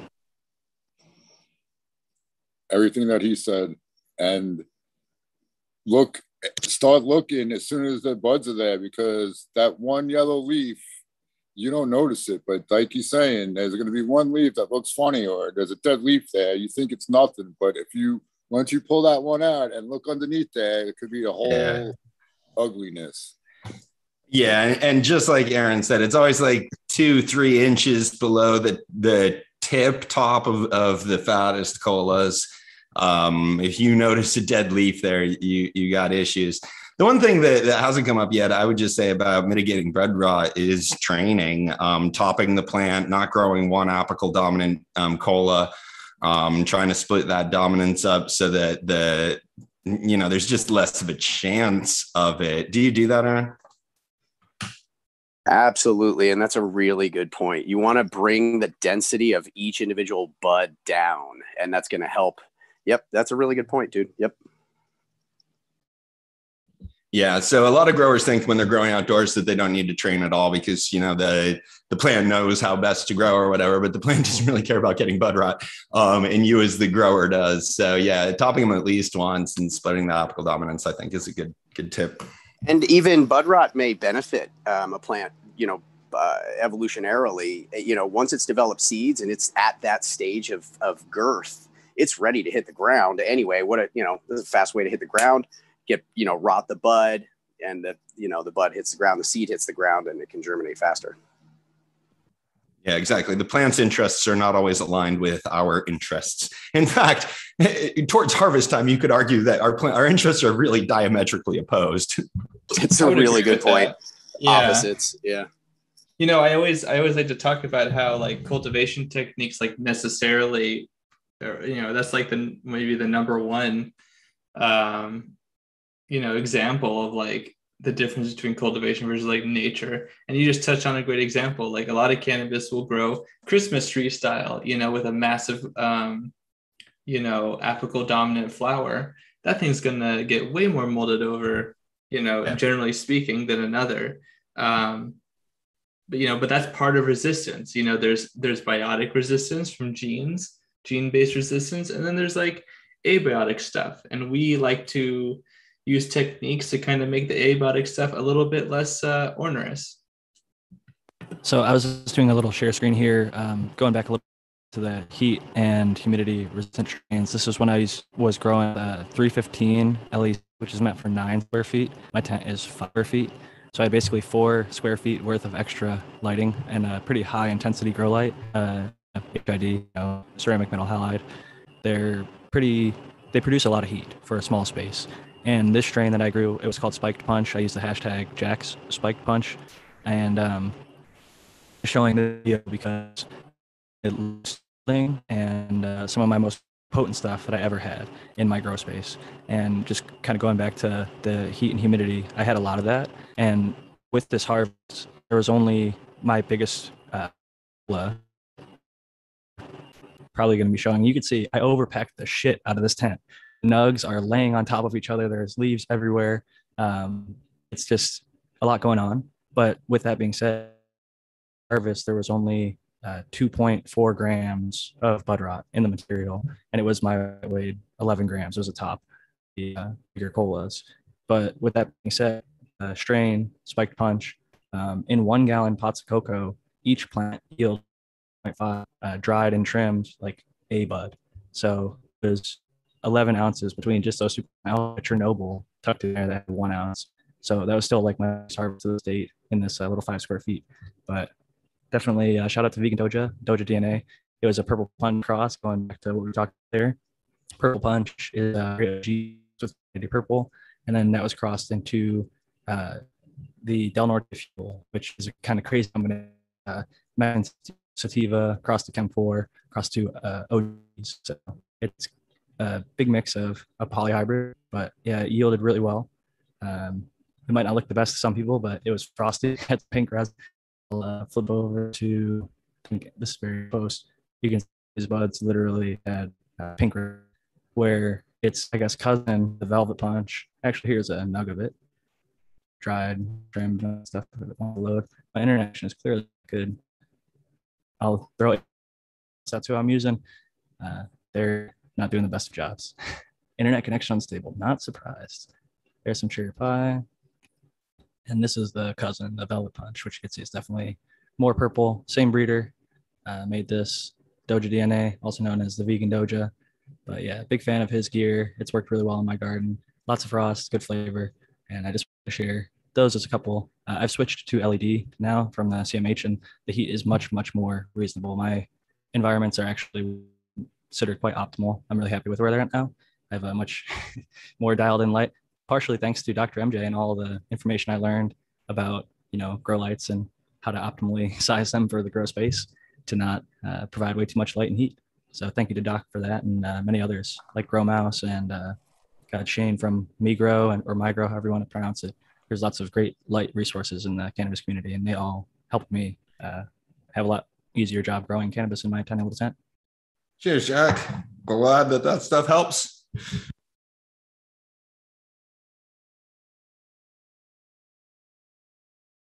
it's already 5.30 i can't believe it we're uh, coming up to the final half hour. Normally i'd have to think like oh in 15 minutes spartan grown will have to get his sign out in but he's not with us this week again. Uh, big shout out to spartan grown i'm not sure uh, if he gave me a reason or not. I probably forgot. That's uh, me being me. But uh, always welcome to come back whenever spartan. Big uh, ups to you and the michigan bros grow show which will be on in about 30 minutes. So cheers to those guys now that i'm thinking about it I'm curious if uh, anybody on the panel has a topic that maybe they want to touch back on that we talked about earlier, or something that they want to bring up that we haven't been able to address so far this week.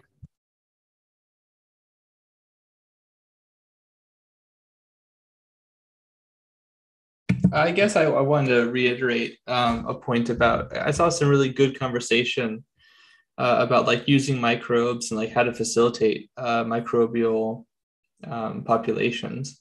And I guess I just want to touch on the fact that, like, in a lot of cases, you know, I, I would really, I, I think that more people should, if they can, uh, actually like record the results of their grows. I think it helps you to have like a grow journal in general, whether it's for pests uh, and documentation of that, uh, whether it's for like little interesting idiosyncrasies you note and how you're cultivating, um, I know Dr. MJ has a great uh, example of many people who do something like this online. Um, but I think it's really useful because, like, for example, you don't, I think most people don't really know what microbes they're getting. They know maybe the microbes in a product, but they don't know if the microbes are actually alive always. They don't actually know, you know, if uh, they're being negatively affected by other microbes already on the plant or in the plant or things like this. So, um, really, I think to some degree, um, you have to really just like confirm and, and know that you know. And if you're not able to do that, um, or at least see some sort of benefit that seems to be different from your baseline, uh, then I think that it's a it's a really good question as to like whether it's economically a, a good move for you. Um, maybe it makes sense in a case where you know you probably decimated your population, uh, like with these root mealy bugs, and somebody using a uh, 50 degree water, you know, to scald the uh, the insects off. That's probably going to negatively affect the microbes in the soil too, and on the surface of the roots. So maybe you should re- right 50 Celsius there. 50 Celsius, pretty hot. And that's a lot hotter hot. than 50 Fahrenheit. yes, it was very very hot. Apparently it worked. I'm very curious to see if the plant has actually become very shocked. Um, but you know what I mean? So like, I don't know. I just feel like I just feel kind of I don't know. I don't know if it's a unique position, but I do feel kind of um, uh, agnostic about the about certain microbes and their efficacy, especially since there's not a lot of research about it with cannabis. And I know from my own experiences and, and education and research, continuing research, that uh, microbial interactions are really, really um, specific to, or tend to be. Not all the all of them. Some of them are indirect, but the direct ones tend to be. So I'm just uh, I'd love to see more ways for people to confirm that that's not super expensive or time consuming or um, damaging. I think that's a great point. Is uh, trying to get like the best research possible, but in some cases, like right now, I don't think we have it available to us. We know like the things that they definitely need. The plants need water and they, they need light as some sort of medium to grow in. But after that, it sort of gets into a lot of uh, decision making for the grower, and um, it can be tough because I think in some cases, like a lot of growers will do something out of what feels like intuition, or they just believe in another grower that they respect doing something, and maybe I think somebody brought this up at another time, and I, I like the kind of example. Um, a lot of people can get in their car and go drive it, but they don't know how it works. And we can use an iPhone. We have no idea what's underneath it. We couldn't fix it if it were up to us, but it works and we know how to operate it. And with gardening, um, cannabis, or other plants, there's a lot of inputs, and maybe there is research out there for it right now. Maybe there's not. Maybe there will never be. Uh, sometimes it is bro science, and uh, people will con you into paying for products that you don't need. So I think it is good to be a skeptic in life in general. Uh, be skeptical, question things, uh, do I need this? is this uh, what it says it is? Even uh, who is evaluating that? What is the you know over you know body that's seeing that? Like people often get so caught up in like, oh, it's organic, so it's safe. Don't panic, it's organic is a hashtag I see. And it's like that's just opening yourself up to potentially walking into failures, um, whether it's you know pesticides, heavy metals, other things. There was a guy uh, recently where he was growing a bunch of non-organic food, but he just filled out the organic farm labeling process, and it's like a multi-million dollar. method. you might remember, this was like I think corn, rice, beans, all sorts of. Yes, I was thinking of this exact example, Jack. That's so funny. Yeah, so it's just like we really have to be, I think, skeptical sometimes of uh, even what are believed to be uh, credible resources. And Mm-hmm.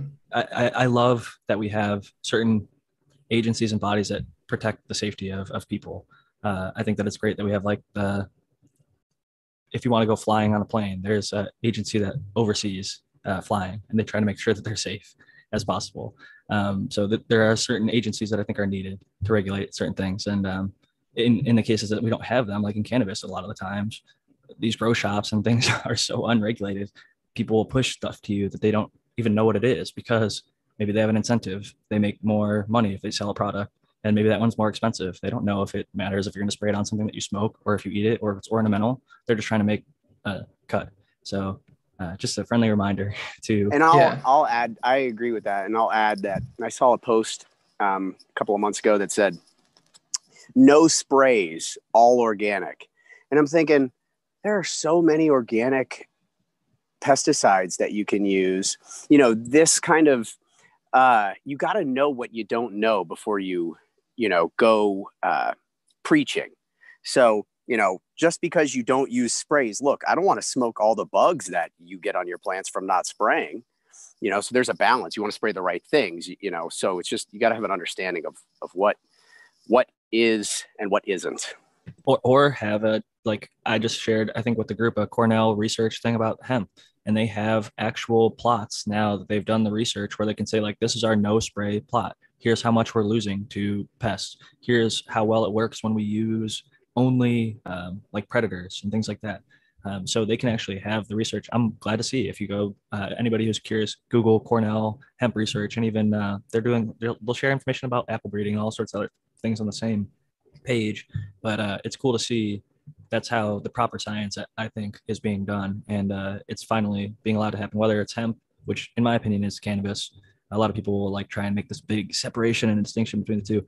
All the research that's being done on hemp is i would say mostly applicable It's pretty applicable, or I, I think. thc Yeah, that distinction is not scientific, right? It's political, 100. percent Well, I mean, it's just it- there's a there's a distinction that's valuable, but it's not not for like physiology. You know what Right. I mean? as a cannabis yeah. breeder you could say look that's to some degree, hemp. at least. yeah, yeah. commercial hemp you can look at its cannabinoid values how it flowers what it looks like uh, certain resistances there are, are distinctions from like the old traditional hemp that was like for fiber or for seed there are very distinct things outside of the legal but um, that is the main distinction is like does it have 0.3 thc are we going to push it up to 1% like like sweden and uh, switzerland and some of these other, other european places they allow their hemp to be a little bit higher. Because like i mentioned earlier even a cbd synthase only plant will be able to produce some amount of THC, which is kind of uh, unfortunate for people that are trying to stay under these very, very strict limitations of 0.3 THC. And, and you know, also like just to just to add on again to like your guys' really great points about um, being skeptical. Like, you know, some people are being you know duplicitous, but sometimes people just make mistakes too. You know, like that also happens. Like even the regulation bodies that we're talking about can make mistakes and make the wrong mistakes and you know our, our all human institutions can be corrupted and things like that too uh, so to some degree right Well, even not on a Um, corruption scale, like I'm just guilty of like, I want certain things to be true because maybe it's a true, too. romantic idea. So That's if I have a theory in my head, there's the confirmation bias. I'll look up like for drought stress, for example. A bunch of people probably are like, Jack, I, I don't need to drought stress my plants, but like I like the benefit that I see from it. And there's that one study that I'll stand behind and be like, I do think there's benefit. Um, but I think sometimes we can kind of create the evidence a for our narrative belief. Yeah. And yeah, I think yeah, and- exactly. It's confirmation bias, Jack. That's you hit the nail right on the head. It's making up your mind i- i- about what you want to be true and then finding evidence to support that. And I don't think it's malicious. A lot of times, people are just we are who we are. We have Yeah. certain ways of beings and belief, and um, it's hard not to. And we have audiences, so we we try our best to have. I love the panel atmosphere because we all have a different perspective on things, and sometimes we share the same ideas, and sometimes we have different opinions, and that's the beauty of these types of uh, formats, in my opinion. Yeah, there's Yeah, been I- interesting studies about that. I mean, our ideas about how the world should work influences our understanding of what's going on often more than empirical reality that we're observing.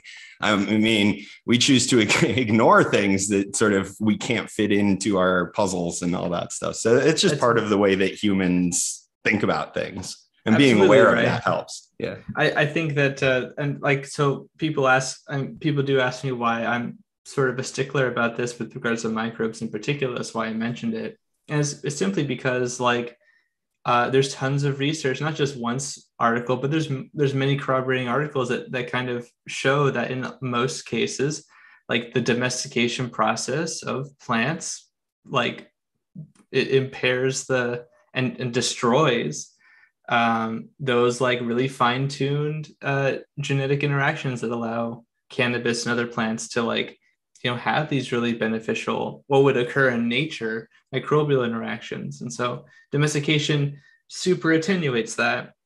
Um, so it must be true for the cannabis that we have now especially when we talk about like prohibition and like growing in circumstances where those microbes might be even more unlikely to be interacted with. You know, you do that enough times generationally, and you start to have these like downstream effects. And no, nobody's wrong for having grown plants that way. Uh, a lot for most of human history, we didn't even know. You know, we didn't really know that we knew that that was the case uh, to some degree. So, but like when you when you know that fact, it totally changes your perspective about you know physiology of the plant. Like i did a lot of research on recently on um, uh, aphid feeding and the sucrose and, and the ways the very very well documented ways that insects feed on sugars and like lots of sugar in fact like aphids. And um, you know it's like if you know certain physiological facts about the plant or your pest then when people try to tell you that something affects the bug in some way that doesn't make any sense in that way uh, you know it just changes your perspective. And that's also still a bias you know that's still a bias. There might be other contexts that you're not controlling for that we're not aware of in the documented science. So like it's all bias but It's, It's funny that you bring that one up though, the the sucrose and the high Brix level, because the whole time I was hearing this push by I would say like the organic crowd in the cannabis community, uh, that oh if your Brix is above what is it 13 or 14, your plant can't get pests. I heard that hundreds of times, different podcasts, different people, all claiming it, repeating it, and I never really saw any like science or data behind it. But then when I thought about when you were kind of pushing back and saying, hey, you know, yeah, it is possible uh, and here are certain examples and cases and you were looking into the research it reminded me of when i saw people overfeeding with like nitrogen and i think that brought certain pests certain plants really like nitrate or nitrite i can't remember which one it is think it's aphids or something like that and uh, maybe that's just Oh, yeah. gross. but yeah so like that reminded me of like okay so if you give your plant too much nutrient or food or, or whether it's nitrogen or maybe sugars in your plant it made me think of like a fat like unhealthy plant you know, it's it's not where it, maybe too much Brix at a point. There's got to be always a, a limiting level, right? You don't want a, a thousand Brix or a hundred Brix. I don't even know how high it goes. I mean, that'd be a lot of I don't know, like, but you're right. Like, I was I was reading a lot about the um how like certain plants will like load the sugars, and I think Dr. MJ probably has some great insight on this.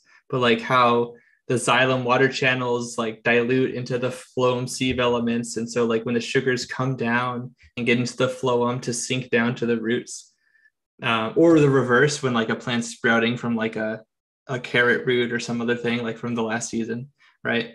Uh, you know, there's these really interesting, uh, you know, pressure differentials that are happening, and it's really, it's really very cool, and also not totally understood in some cases. Um, but like that osmotic pressure would be massive, you know, if it was really large, and that's literally what's causing the, um, the contents to move up and down. There's like a, there's like extreme pressure, like four megapascals to give like that's like um you play paintball jack. Four megapascals is like 500 psi or something like that. Like that's that's like in the mid range of like some uh co2 based like paintball markers. Like the force that they um i think they're keeping contents under pressure potentially. Um, or maybe just the propulsion force. It's crazy But, to um, imagine because at a certain point that would then make me think that you know, like I was saying, like a thousand wouldn't be possible. The plant would literally explode from the inside out. yeah. Yeah agreed And the, it makes it almost seem like it'd be easier for a plant after a certain threshold. Maybe like 13 is a good spot to like 18, but then like 21 to like 25 or something. It's just so uh, basically like pumped full of juice that the bug can just basically barely put any pressure and it is able to pierce the uh, armor, so to speak, and get access to that sweet, sweet sugar that it's looking for and attracted to. Mhm. Yeah, but apparently in, in artificial cases, it was it was feeding on like thirty percent sucrose um, by mass, you know, gram to gram in uh, uh, artificial diets and somebody like the pea aphid. Like that's amazing. Like like Brix levels, like they were like uh, looking at Brix levels in like um, bean. And, and also it depends on the on the veins, right? Like the main veins versus the secondary and tertiary veins um, they're going to have different Brix levels too. So like if an aphid's like having trouble, two things it can do. One, it's got all those enzymes that are constantly working. But if it does happen to get a little bit of, you know, sugar buildup, then it can just start drinking a little bit of the xylem, which is under negative pressure. Uh, but it can suck it up a little bit um, and dilute the gut, or it can just, you know, walk a couple of centimeters away to another vein and probe it, and maybe it's at a lower sugar content. Like, um, you know, Brix changes with sunlight, with plant age, with um, location on the leaf, with a bunch of things. So it also So what's the Brix of an Oreo? Um, well, there's no solution in the. I know, I the know. Oreos and I water, really, yeah. really, the question that brought that joke was, can you give me some context in terms of what a thirty percent sucrose solution would be for? It would be for- super. It would be really sugary. I don't even think most sodas approach that. There you go. Wow. I think that's Yeah. a lot of sugar. So thirty percent. So yeah, and they were like, it was like one mole. So that's like, oh man, that's like three hundred plus grams of sugar in like a liter of water. That's how we can know. get more sugar to our plant. We can use soda because they superheat That's and super cool the liquid so they can fit more sugar. Because when you make lemonade, everybody's tried it, right? You make sugar in the water, and at a certain point, you get sugar building up at the bottom of your jug. Well, Coca Cola and all these other uh, beverage companies figured out, hey, if we heat it up, we can fit even more sugar within that same 12 fluid ounces of uh, volume. So that kind Yeah, of and then me. put some stabilizers in it, but get it super saturated and stabilize it. Absolutely. It's like magic. It's like magic. Yeah. And, you know, what, it, one of the fascinating things that I learned about that is the effect that sugar has on the soft drinks is so much more than just the sweetness.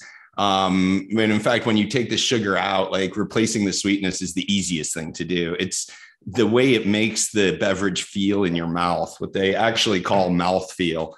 Um, really, I did not know that that was the major reason. That's Yeah, they, so they have to use all sorts of oils in diet sodas to create that same mouthfeel. That none of those oils that you see if you read the label on your diet soda is about sweetness. It's about recreating like the the heavy feel of the liquid in your mouth. so grossed out by Wow. Diet Coke now. yeah, it's that's, so fascinating. that's many the easiest. reasons. So that so it really is just the easiest way for them to achieve that objective is with sugar. Yeah, well, sugar is a damn near miraculous substance. Um, True. I mean, True. it's a preservative. It um, the other thing, you know, the reason they put sugar in peanut butter isn't really to sweeten the peanut butter. It's it's for, and I love these terms. It's for go away. Um, if you don't put sugar in peanut butter, it'll stick on the inside of your mouth. Um, and the the heavy content of sugar in peanut butter makes it more possible for you to like swallow it and have your mouth be clean after eating it. Nobody likes to have like stuff stuck on the inside of their mouth after eating it. So sugar does all sorts of wonderful things. wow. I did not know that either. That's cool. That's Uh, and interesting. it's super addicting too. So I Oh, mean, yeah. that's also a fun fun reason that they pump bunches of it in there to keep people drinking that stuff. And uh, definitely not the best for your health in high high volumes like it is in soda. So Jack's recommendation is avoid that shit if you can. I know people that have stopped drinking soda and lose 10 to 20 pounds within a month to two months just from nothing else, no diet, no exercise change. They just stop drinking soda, whatever it is, Coca-Cola, Pepsi, whatever. But we're definitely That's a pretty bad sort of dietary habits before the weight loss. But yeah, for sure.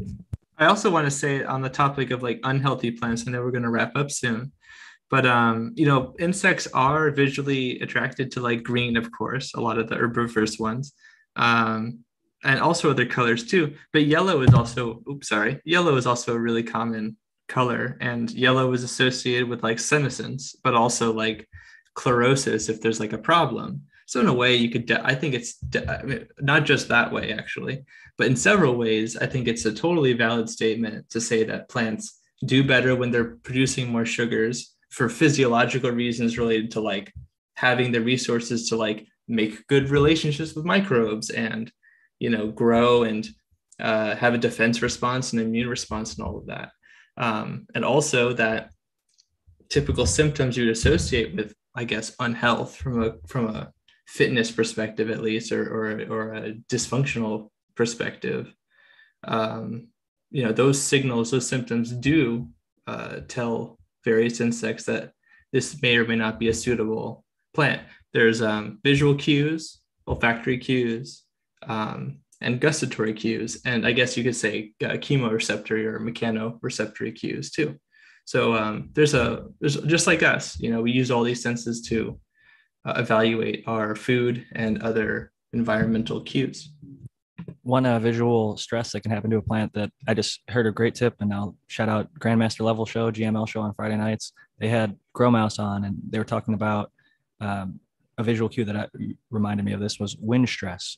And something that I picked up was one of their people said, and I think this makes sense to me. Wind stress doesn't come directly just from like wind hitting the plant; it's the amount of uh, basically incorrect moisture in the air. So if the VPD is getting out of range because the plant is no longer able to transpire properly because it's constantly being hit by wind and it's staying in a drier state than it wants to be, that's what ultimately leads to stress. That's why like certain plants outdoor can be in these huge windstorms and they actually don't end up getting wind stressed um, because ultimately they come back to a homeostasis level at a certain point uh, in nature. It's not going to be constant like it would be in a grow room necessarily. But if you keep your like there's some environments like where you can set up a lot of airflow and have your plants not get wind stress, even though there's a lot of wind moving.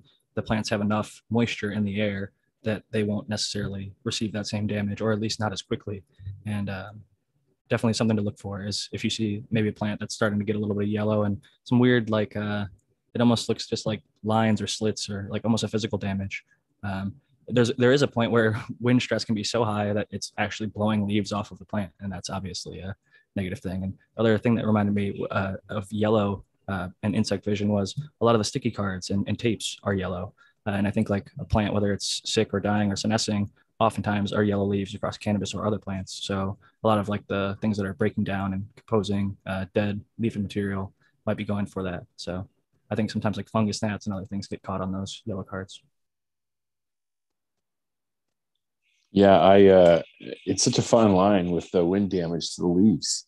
Um, any grower who's experienced uh, powdery mildew and doesn't want to go back will have fans blowing and yeah your leaves will actually get kind of crunchy and uh, die and stuff but it's like huh do i have a little few lower leaves uh, get crunchy and die here or do i go back to that powdery mildew? I mean when i had powdery mildew i had i i fought it for a long time and then i finally just lost a couple of my like the, the my profile picture that's a huge bud of hawaiian haze. I lost that string because i was just like no i'm done. I'm starting over. I'm not fighting this anymore. And it was one of the best decisions i ever made for my mental health. So that that's a fine line between too much airflow and i'm the kind of guy that's just like i'll deal with the problems with the airflow. So. I err on the side of a lot of airflow. I definitely notice newer growers, especially because it's expensive, we have to buy more fans or higher powered fans, uh, tend to skimp on the airflow. And they might even think like, oh, it's my plant. They don't want to have it shaken in the wind. That shaking in the wind develops the roots, and I think it makes a plant grow a thicker stalk and, and better side branching. I've seen side by sides actually where people use just a simple six inch clip fan versus no fan. And within like the first three or four weeks, you can tell really distinctly how the fan benefits the plant as long as it's at somewhat reasonable levels. So uh, airflow is crucial, and I think it will help a lot of people avoid a lot of the things we talked about earlier, like powdery mildew and uh, bud rot. We are coming up to the final five minutes of the show, and there's six of us here, so I think uh, gives us about a minute each to do our sign outs, and I'll pass it first to Matthew Gates. Yes, uh, I really appreciated the conversations we had. I feel like I say basically the same thing every time, but that's the place I want to be because I like the interactions the chat. And I thought we had a, a really uh, a great bevy of questions, and um, I got to talk IPM and a bunch of other cool stuff.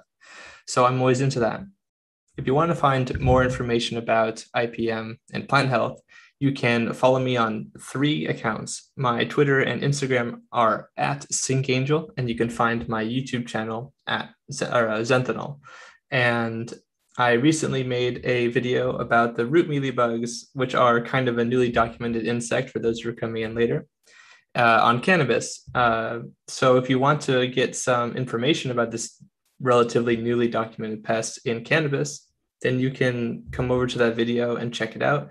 Uh, we're currently running some treatments in Chile, and I'm looking to see the results of some hot water bath treatments that work in other cultivation situations. So I'm excited to be talking about some cannabis pest news for once. Always good when there's news, uh, something new to talk about. Good stuff. And next up, we have Dr. MJ. Hey, yeah, I'm happy to be back this week. This was fun. I'm seeing comments in the the chat that are talking about it being a great show, and I agree. You guys are always fun to hang out with. I am Dr. MJ Coco from Coco for Cannabis. Um, we are doing the plant training grow challenge right now. Flip date is coming up on October 1st. I still haven't popped my seeds for that, so it's not too late to join us. Keep it grow journal. We're doing a bunch of cool giveaways this year. Um, that goes up through December. And we got some other giveaways. You can check out the deals and discounts page. And um, yeah, I've just finished moving. So I'm settling into my new place and I'll be getting out some more cool content. I'm going to be doing a YouTube uh, video journal of my grow in addition to uh, a grow journal on Coco for Cannabis. So you guys can subscribe to my YouTube channel and check that out and grower love everyone. I'll be back next week and i should be able to be around for a while now so you'll have to get used to me again. But uh, grower love. Thanks jack. Thanks panel. Thanks chatters. And i'll see you next week. We're happy to have you back. And uh, i know a lot of uh, green hearts in the chat and uh, people happy to see you again as well as the next person who i'm going to pass it to aaron the grower. Uh, happy to have you back and uh, final thoughts and shout out. Yeah thanks jack. Thanks chat especially um, mad love for everybody who sent well wishes during our hardest times. Um, it's been an absolute nightmare, but there's been some blessings along the way. You know, I depped this year, so I finished everything early and we were able to get everything done before the smoke came. Um, shout out Kyle, uh, predicated breeding. You know, he's not on the show tonight, but, um, you know, he's a good buddy of mine and we got some projects in the works. Um, what else did I want to mention? Yeah, I took a picture with Tekashi six nine. Check out my Instagram and throw throw some shade at me like uh, like a lot of other people.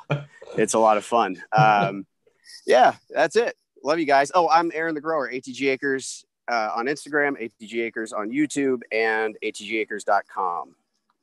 And we had a really heavy conversation about bug vision on my YouTube channel too, so you can check him out there as well. Yes, sir. Excellent information over there. And as far as the six nine thing, uh, I will say, guys, he just bumped into him at the airport. It's not like Aaron was, uh, you know, confidential informant. He's not snitching on anybody. right. Chill. I know. It's like, uh, I mean, bro, even if Tekashi said it was like, yo, you want to collaborate? I, I'd probably say no. Right. But like the photograph, of course, of course. He, and by the way, he, I'm staring at this guy in the airport and he's like, nods at me and I'm like, all right. So I came over, sat down. He was nice as fuck. Like, you know, you just, you never know until you meet somebody. And I don't know, I don't, I don't pay enough attention to the drama. I didn't even know. I mean, I, I heard he was a snitch, but I didn't really, I don't know enough to care. I just know he's the face of a fucking meme. So it's hilarious. And he's famous, probably the most famous person I ever met. So I was going to say that. Uh, yeah. I looked at the amount of followers he had. I was like, that's probably one of the most famous people you'll ever run across. So uh, yep. I don't blame you for taking a picture with him, man. And uh, I hope the people just understand it's not yeah any deeper than that. So exactly. And no, next up, we got Noah the Grower, recently a grandpa. So congratulations, Grandpa Noah. Thank you very much. Yeah, I uh, I had a great time. Uh, a lot of interesting conversation. You know the molasses thing and the microbes, and uh, I, you know I really was really engaged and uh, really listened to a lot of everybody's perspectives because it is kind of a you know rabbit hole. There's not a lot of research on it, but yeah, I had a great time. Uh, I'm uh, Noah the Grow on Instagram with two e's. You can find me there or here most weeks. And uh, yeah, I'm had a great show and uh, see everybody next week. Thank you again for joining us. And before I pass it to the American one, I'll make his job a little easier on the sign out. Don't forget to follow P Breeding, uh, predicative breeding on all social media platforms, and check out pbreeding.com for feminized seeds and also rust.brandon. Uh, he also was not able to join us. And also Spartan Grown. Uh, check out Spartan Grown on Instagram and spartangrown at gmail.com.